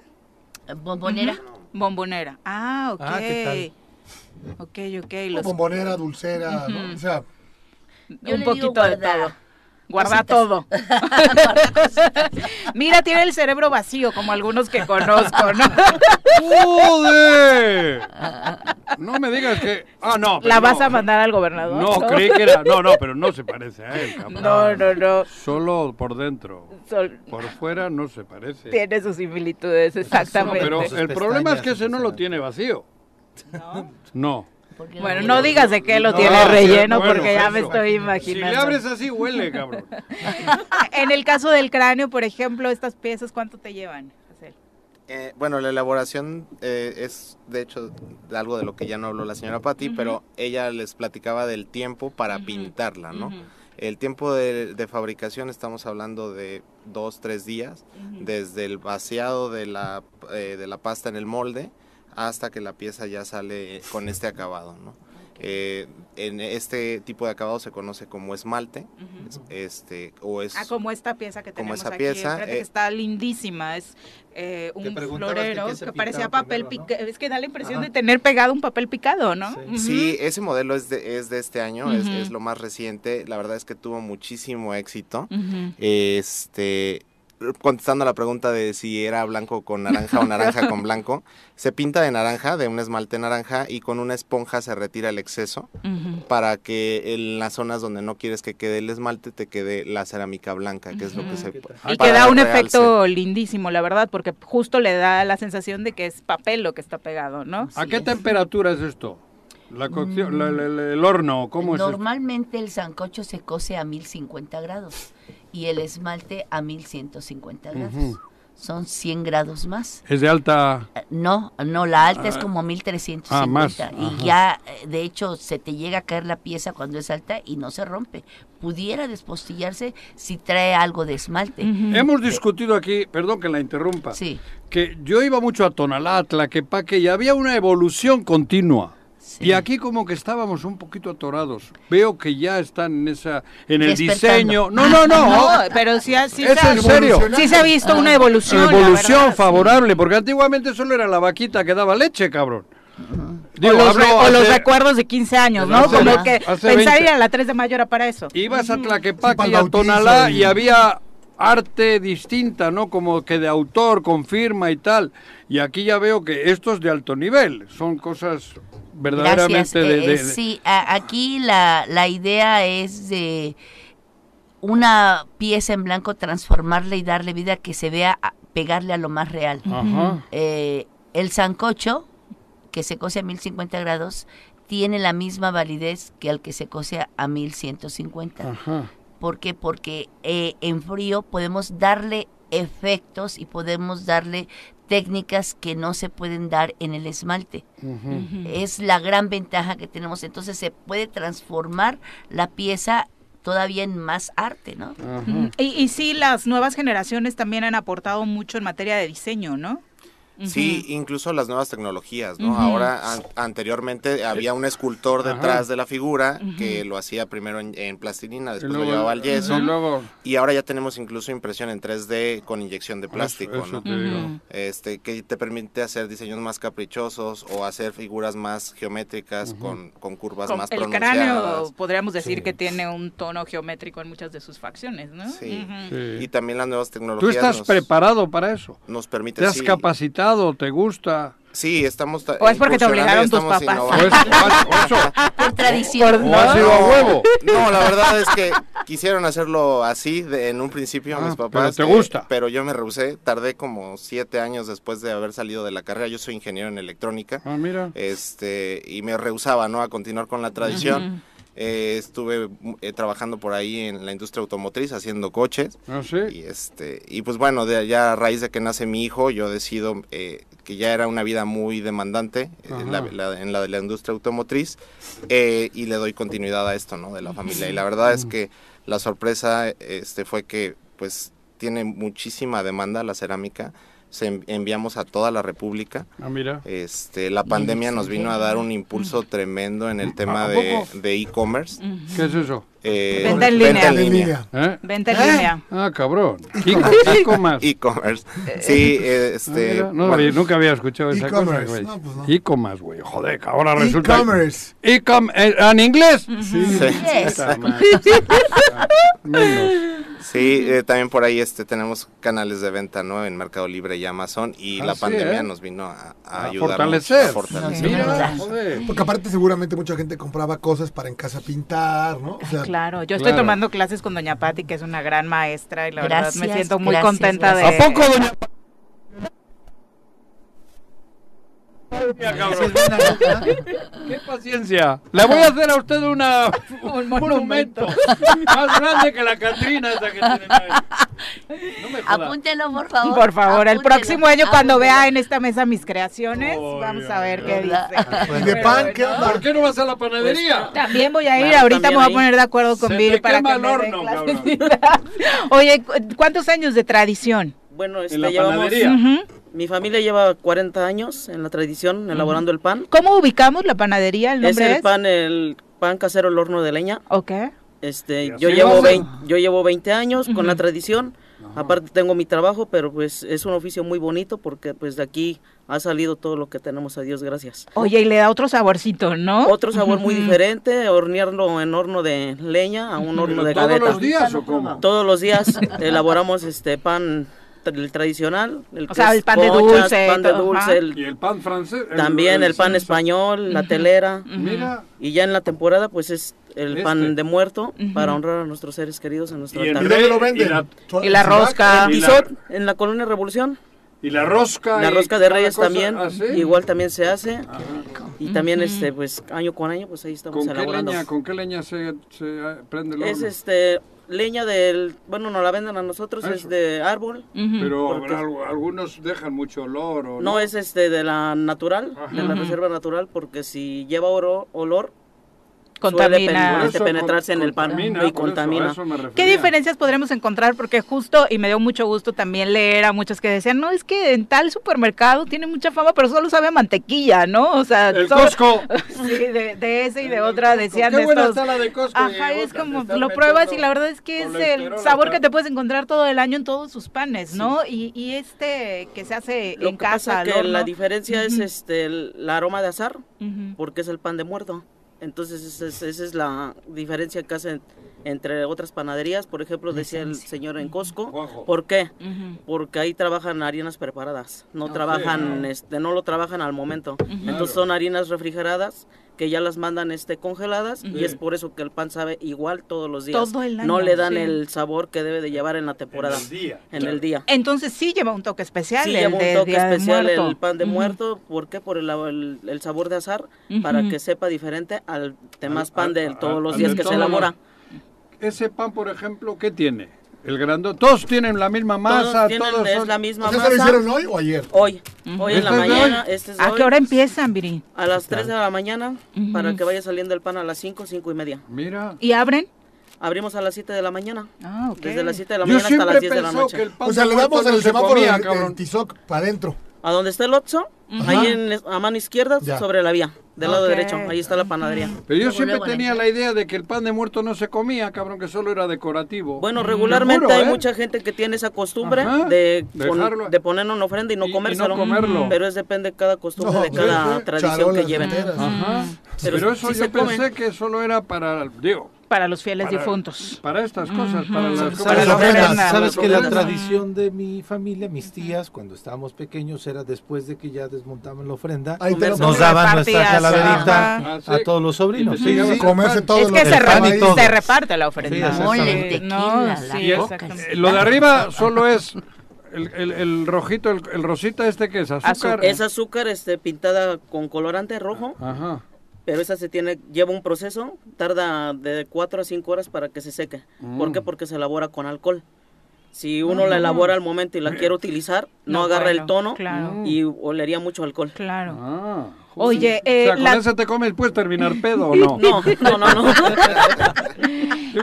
Digo, Es, la No, tem- pero hay que entrar. es una temporada en la que sí se nota el incremento de ventas en la panadería. Este, sí, después de la pandemia sí se notaron los incrementos de la venta del pan, porque regularmente en la pandemia pues creo que a todos nos fue mal, ¿no? bajó, ¿no? Pero a Dios gracias, pues ahorita con esta ya normalización de esta situación del COVID, pues ya sí se están llevando un poquito más de ventas. Y para ustedes, por alguna... Cada, pa- cada pan es original, porque eso lo han hecho uno o hay molde. No, todo se elabora con nuestras manos, Es artesanal. es cada- artesanal. Es original cada uno, cada pan. Sí, lo elabora. Es artesanal. Es el ter- artesanal Ah, mira. y se elabora con las manos. Por ejemplo, esto, los huesitos, pues ese es, ese es el significado de los huesos del cuerpo de uno como ser Ah, humano. de arriba son huesitos. Son huesitos. Y la forma del redondo es, el cere- es la parte superior del cerebro para honrar a nuestros seres difuntos. Ah, mira. Ese es el significado cráneo, del el el cráneo. El cráneo y huesitos Y el huesitos. Es el, los huesitos de nuestro cuerpo. Ah, mira, joder. Oye, pues cosa. la verdad, ¿tienes de- esta variedad o hay eh, dentro del pan de muerto? Hay Porque esta algunos hay variedad. con ajonjolí y demás. Eh, y esta variedad, ajonjolín, pan de sal, porque mucha gente acostumbra Ah, sí. colocar Eso- el pan de sal porque Ajá. es principal colocarlo en un altar. Y el dulce regularmente. Y en forma de carretilla o en forma de conejo.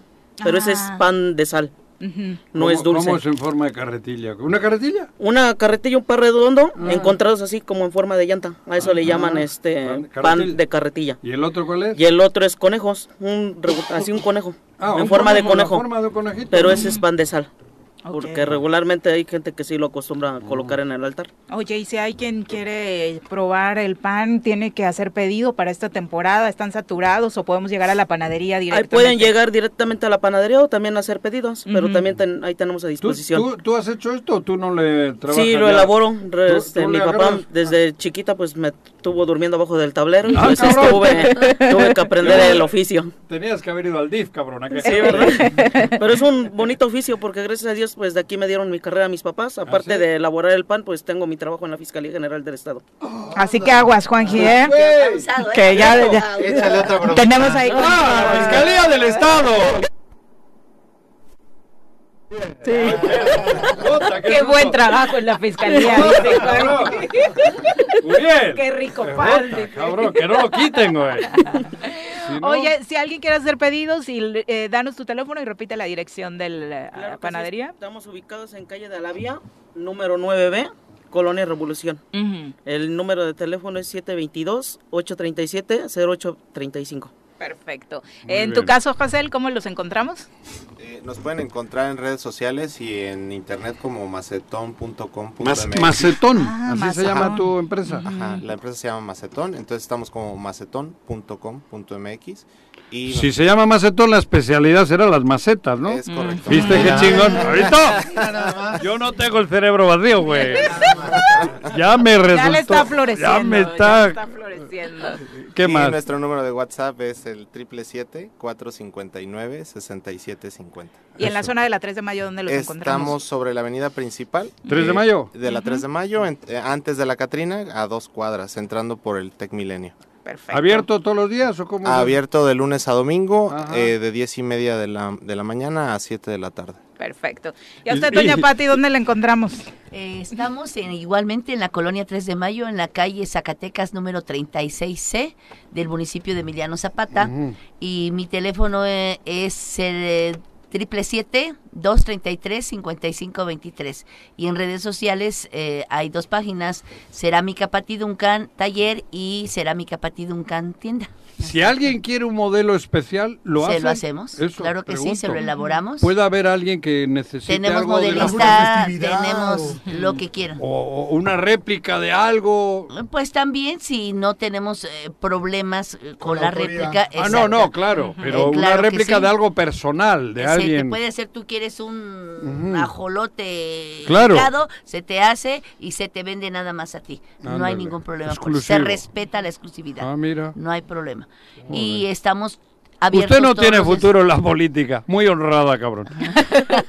Pues no, no se crea. Que si anda eh, por ahí en la en la política, que también es un tema. ¡Anda la grilla! No, es presidenta de la asociación de... que se- Ya cinco años, ya, Retiro ya lo va a ser dicho. tiempo de que entren los nuevos.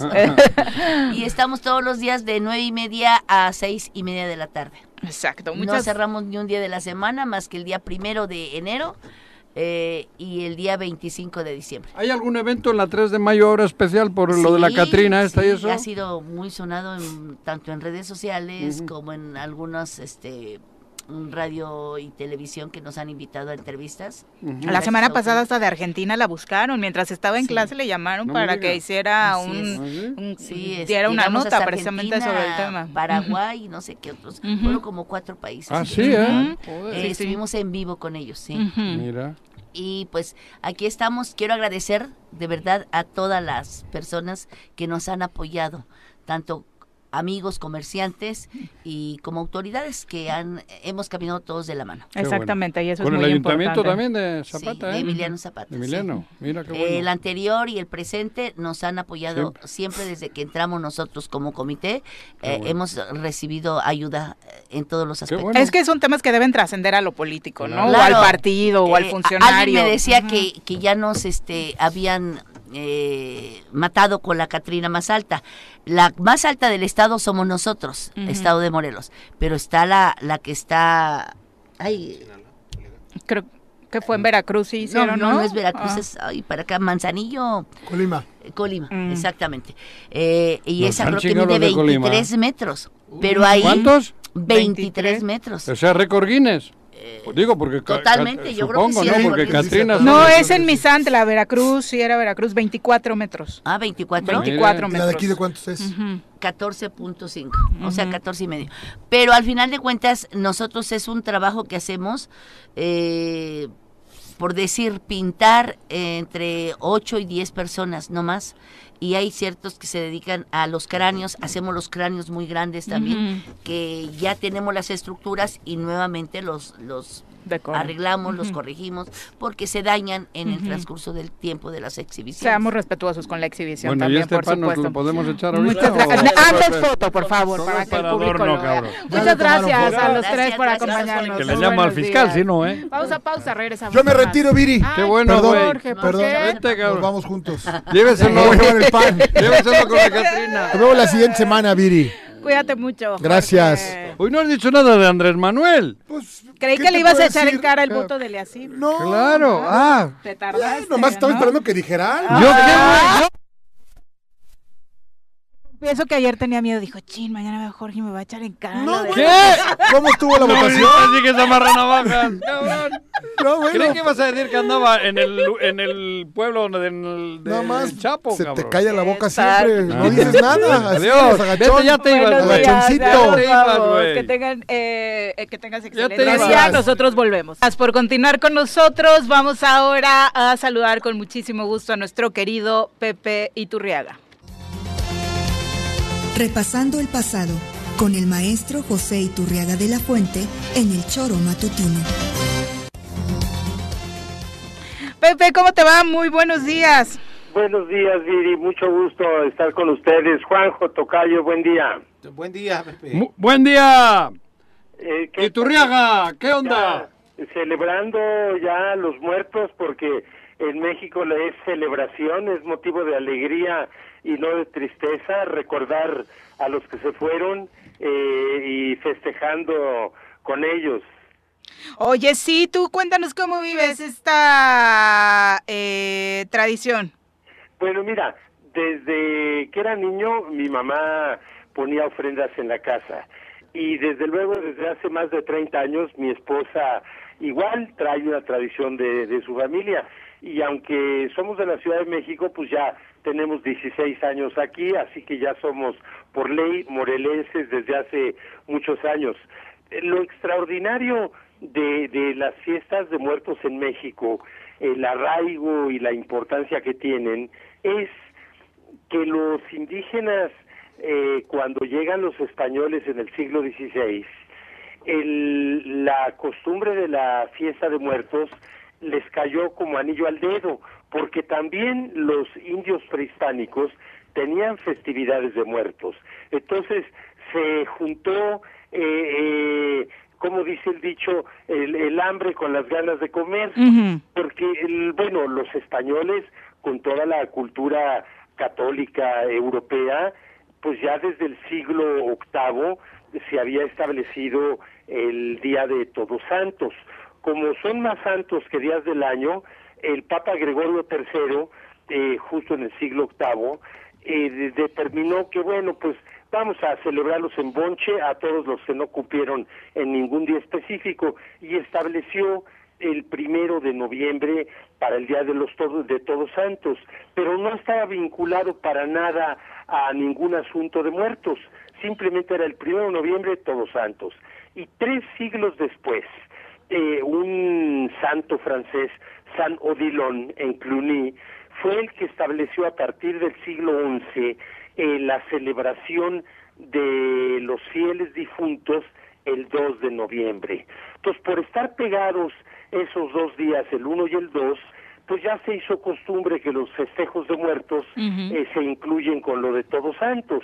Bueno, esto traían los españoles cuando llegaron a, a lo que ahora es México, Nueva España en su momento. Pero también traían los españoles algunas costumbres, por decirlo así, de cierto paganismo, como lo son las ofrendas, el recibir a sus muertos con alimentos, y los, los españoles lo tenían, sobre todo hay dos indicios que hasta la fecha subsisten. En Segovia, el llamado pan de ánimas, que bueno, pues su nombre lo dice, equivale a nuestro pan de muertos. Y en Aragón hacen también costumbres ya muy diluidas, huesos de santo. Estos huesos de santo son los dulces de mazapán. Entonces, como quiera que sea, todo esto que traen como un bagaje cultural los españoles de tradiciones de carácter religioso, se junta al llegar a México con que los indígenas, particularmente los nahuas, el centro del país, los aztecas o mexicas, tenían dos meses al año para celebrar los muertos.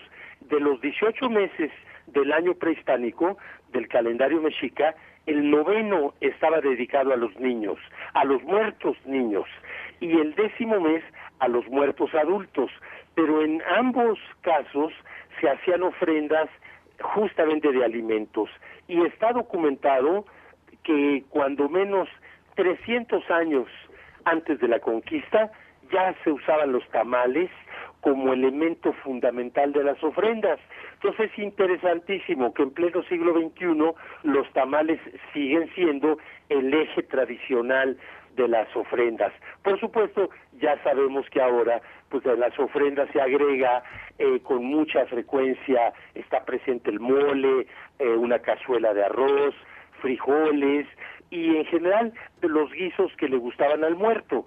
El, el, el mole con sus acompañamientos de arroz y frijoles, pues porque es un platillo festivo por excelencia. Y, y todo lo que además le gustaba al difunto, incluso sus bebidas, si bebía mezcalito, tequila, pues La cervecita, ¿no? Una cerveza, exacto.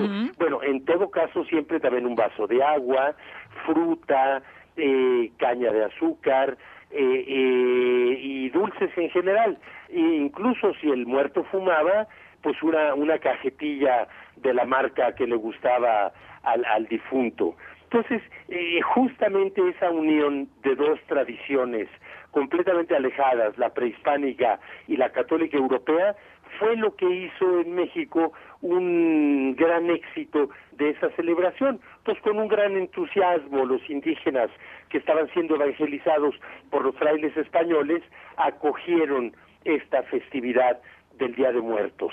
Pero yo quisiera agregar algo que, que es muy interesante porque ahora vemos, pues con cierto desprecio, diría yo, el Halloween, pues porque el Halloween nos llega por los gringos en la segunda mitad del siglo XX sobre todo, y bueno, en vez de nuestras eh, eh, calaveras eh, de azúcar originalmente, ahora también hacen de chocolate, pues ahora son calabazas ahuecadas con una vela adentro, con una ojos y boca y nariz. Es decir, el, el Halloween lo hemos visto como una invasión cultural. Bueno, lo que yo quiero destacar es que independientemente de esa invasión cultural, el Halloween no es un invento gringo reciente, sino que es una práctica celta de muchos siglos atrás, eh, eh, precisamente relativa al Día de Todos Santos, que de ahí viene Halloween, All Hallow Even. Entonces, eh, eh, el, el- este All Hallow Even o Halloween, ya unificado en una sola palabra, eh, era, era una práctica celta y los irlandeses llevaron esta costumbre del Halloween a Estados Unidos, sobre todo a partir del siglo XIX y ya entonces nos llega a nosotros. Entonces, bueno, para reconocerle que también hay una tradición muy antigua atrás de ese, de ese Halloween, y, y yo quisiera destacar, porque también me parece de interés, que las calaveras en México se comen, se escriben, se dibujan y se piden.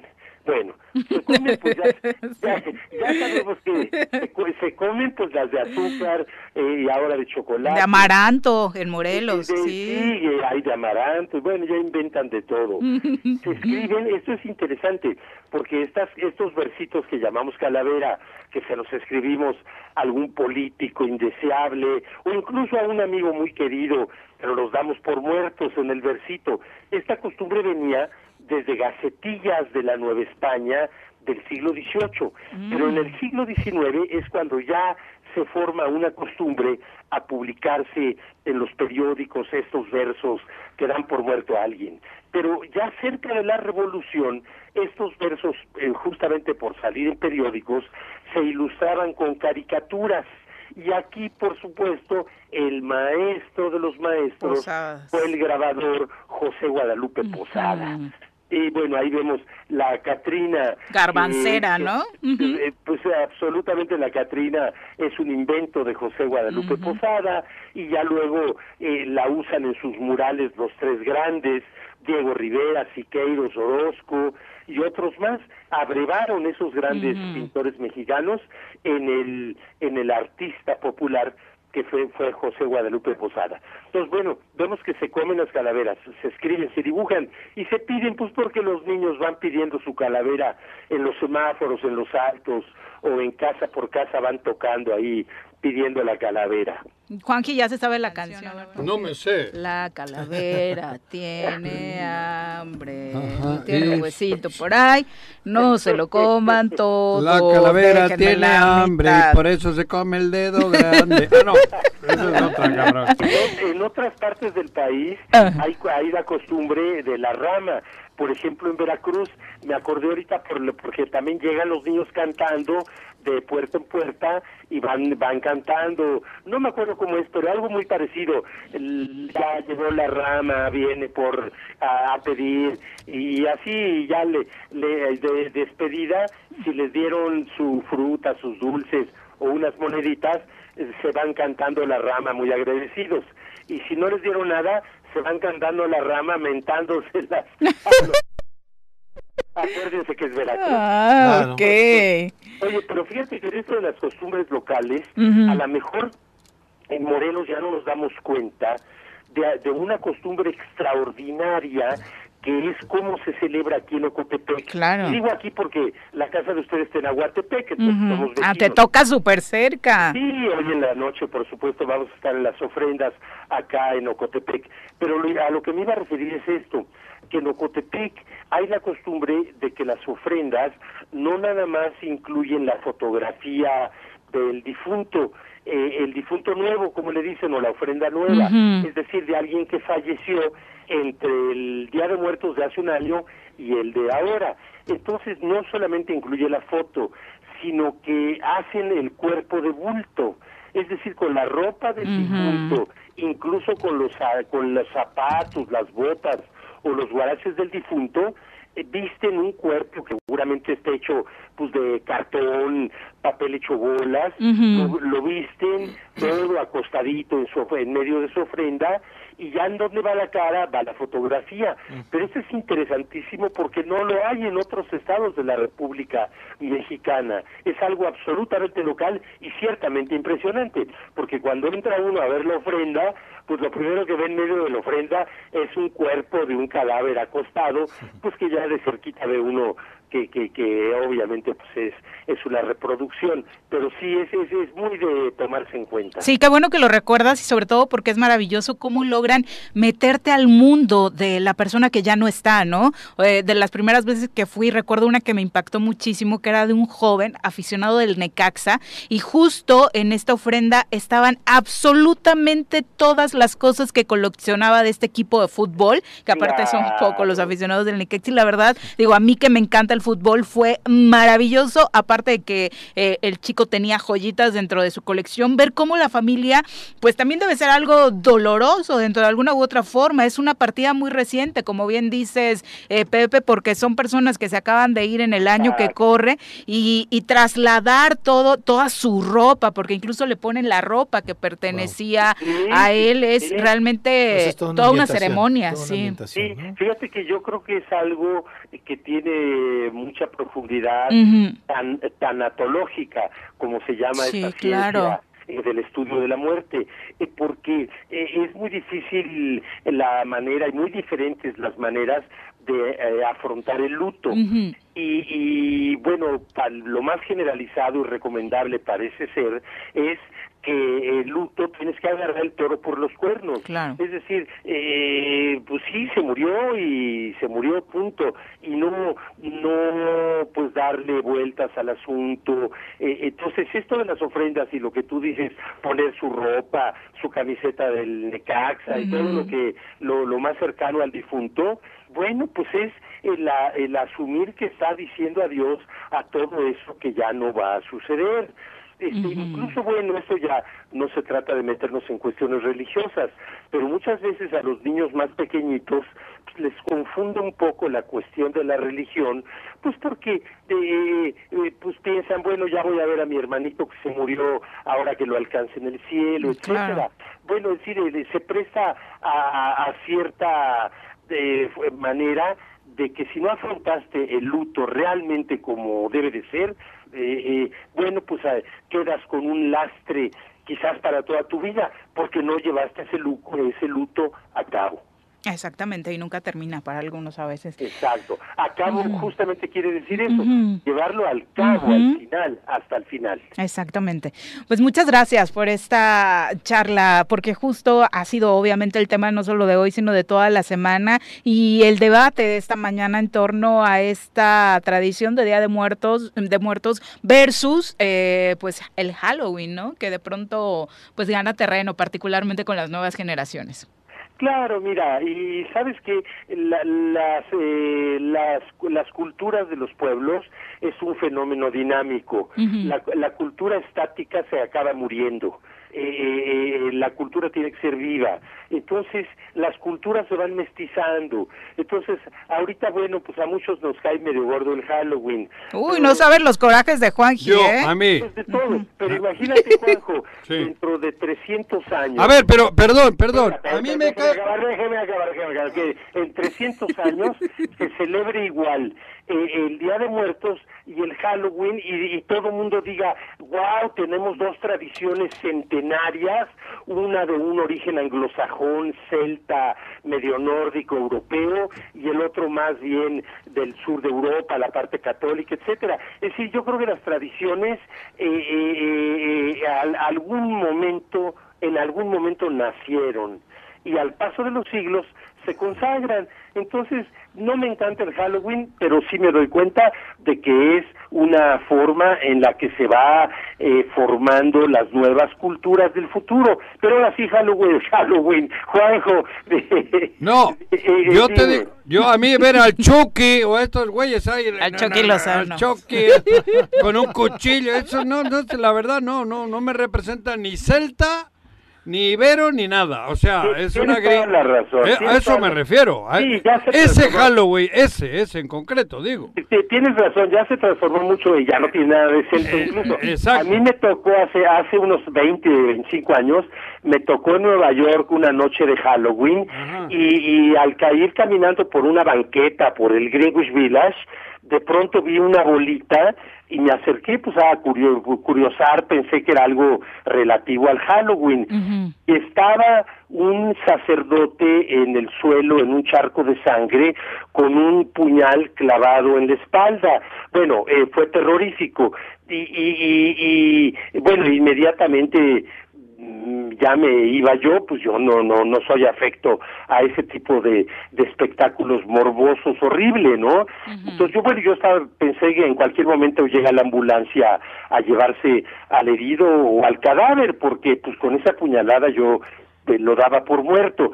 Ya me iba yo y se levanta muerto de risa el, el, el del suelo. Eh, eh, eh, era todo un show. Pero muy bien hecho, impresionante. Obviamente- Llamándole al Y 911. tú casi haciéndole la respiración boca a boca, cabrón. ya no tiene, eso ya tienes toda la razón, ya no tiene nada de celta ni de Eso nada. te digo. Pero bueno, Bueno. pero hay que aprender a jugar también. Está bien. Pepe, muchas gracias, muy buenos días. A ustedes, amigos, que la pasen muy bien. Hasta luego. Igualmente, hasta luego. Puta, ¿cuánto sabe, eh? Sí, bueno, es una, Es una enciclopedia, enciclopedia. el Pepe escuchas Iturriaga, sí, escuchas sin duda. Vamos ahora a platicar con la doctora Brenda Valderrama. La ciencia y la medicina no pueden explicar, la doctora Brenda Valderrama nos los va a contar. Recibimos en cabina a nuestra experta de cabecera, la doctora Brenda Valderrama. Bienvenida. Doctora, ¿cómo te va? Muy buenos días. Hola, muy buenos días, Viri, Pepe, Juanjo, ¿cómo están? Muy bien, muchas gracias, Muy doctora. Inmersos en ya la celebración de Día de Muertos, ¿tú? Eh, sí, también, por supuesto, ya puse mi ofrenda para mis, mis muertos, mi papá, mi abuelita, mis tías, mis amigos, qué barbaridad. Es lo único que uno acumula en la vida, caray, por eso hay que quererlos mucho cuando los tenemos aquí. Los afectos, exactamente, los afectos, doctora. Cuéntanos. Pues mira, justo, justo quiero hablarles eh, acerca de, de la muerte y de qué nos morimos. Eh, lo primero es decirles que hace 100 años la expectativa de vida era de 34 años. ¿Qué tal? Ahí hacía mucho sentido muchas partes de nuestra cultura, desde casarse joven, desde la, la, la monogamia, ahí cuadran muchas cosas. La diferencia es que ahora nuestra expectativa de vida es 75 años y a la alza. Tiene consecuencias. Y mejor, y mejor no casarse, cabrón. Sí, la verdad. Ah, no es cierto. Yo iba a decir que Ay, ni la ay, monogamia. yo no dar consejos, Juanjo. ¿Eh? Pero, Eh, no, Pero- perdón, perdón, era broma. Chascarrillo. pero lo que sí puedo decirles es que lo que se ha deteriorado mucho es la calidad de vida en los últimos años. Antes las personas morían, morían en, en la, en la plenitud. ¿Sí? Y ahora la, la vejez, el, de- el deterioro es a veces largo, prolongado y muy desgastante para la persona y para la familia. Ahora, esto, este, esta sobre expectativa de vida, digamos, este eh, alargamiento artificial de la vida, es gracias a la tecnología, básicamente a dos tipos de, de- de medicamentos, vacunas y antibióticos. Ujú. Sí, eso ha ayudado Y- mucho. Ha ayudado muchísimo. Entonces lo que está sucediendo es que cuando hace 100 años la principal causa de muerte eran las enfermedades infecciosas, ahora las causas de muerte son las enfermedades crónico-degenerativas, básicamente, básicamente cardíacas. Ay, cardíaca. Ah. Sí es la principal causa de muerte en el mundo y en México. Después eh, eh, vienen otras enfermedades. eh, en- a nivel mundial es eh, cáncer, enfermedades este, derivadas de neoplasias. Después enfermedades respiratorias y digestivas. Y la diabetes ocupa el octavo lugar de mundial, inclusive eh, después de demencia, que para nosotros no pinta, ¿no? En México la principal causa de muerte eh, son enfermedades cardiovasculares, seguidas por enfermedades eh, de glándulas endócrinas y eso, este, la mayor parte de esas enfermedades son diabetes. Para nosotros la diabetes es la segunda causa de muerte y ese es un problema muy grave de salud pública. El tercer lugar es cáncer. Por supuesto, durante estos últimos años el, el COVID vino a cambiar, por supuesto, el, el panorama, pero todos estamos conscientes que es, que es transitorio, ¿no? Que eventualmente regresaremos a, a un panorama este, estable. Ahora, déjenme de- decirles también que los accidentes y la violencia son una causa importante de muerte en todo el mundo. A nivel mundial es la principal causa de muerte no natural de 5 a 29 años, específicamente accidentes de tráfico, homicidio y suicidio, seguidos por ahogamiento y caídas. Ahora, que en México eh, este, es un poco diferente, ya que aquí tenemos que el número de muertes por accidente y, y- y muerte violenta por homicidio no ha seguido una dinámica natural. Aquí eh, se ve dos picos, un pico que comienza en 2006 y el otro en 2015. Y el año con más fallecimientos por accidentes y por muerte violenta fue el 2021 con 84.698 registros.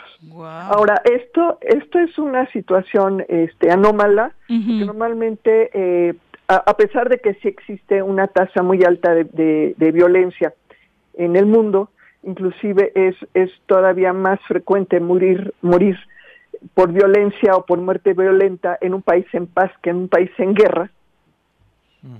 Eh, eh, normalmente los comportamientos son lineales, no vemos estas distorsiones tan grandes en la curva y eso sí es un asunto que debiera preocuparnos y que debiera ocuparnos. ¿Cómo podemos disminuir las causas de muerte no naturales entre nuestra población cuando además afectan de manera extraordinaria a los jóvenes entre 20 y 40 años? Entonces, eh, eh, hay que tomar en cuenta que, que tenemos las causas de muerte natural, que siempre son lamentables, pero las causas de muerte no natural son prevenibles. Y en eso es lo que deberíamos estarnos concentrando. Ya, ya logramos bat- la- ganar la batalla contra los virus, contra las bacterias, etcétera. Ahora tenemos que ganar la batalla contra nosotros mismos y quizás esa sea la más difícil. Pero bueno, se los dejo para reflexión en este Día de Muertos. Sin duda, es, es un gran tema para reflexionar alrededor del gran asunto que nos convoca ahora a reunirnos en familia, que es eh, la celebración de Día de La Muertos. muerte. Doctora, muchas gracias. Muy buenos días. Al contrario, Disfruten estos días de descanso. Muchas gracias. Ya nos vamos, Pepe, muchas gracias. Muy buenos día, días a todos día. ustedes, señora Rece, váyase a descansar, ¿No? a olvidarse del Halloween, No, deje de hacer Halloween. corajes. No, no, no, no. Ya nos vamos, que tengan un extraordinario día. Ojalá nos puedan compartir fotos de sus ofrendas a través de las redes sociales del programa para también nosotros compartirlas. Y además los esperamos mañana ya en plena celebración de Día de Muertos en punto de las 7. Muchas gracias por acompañarnos.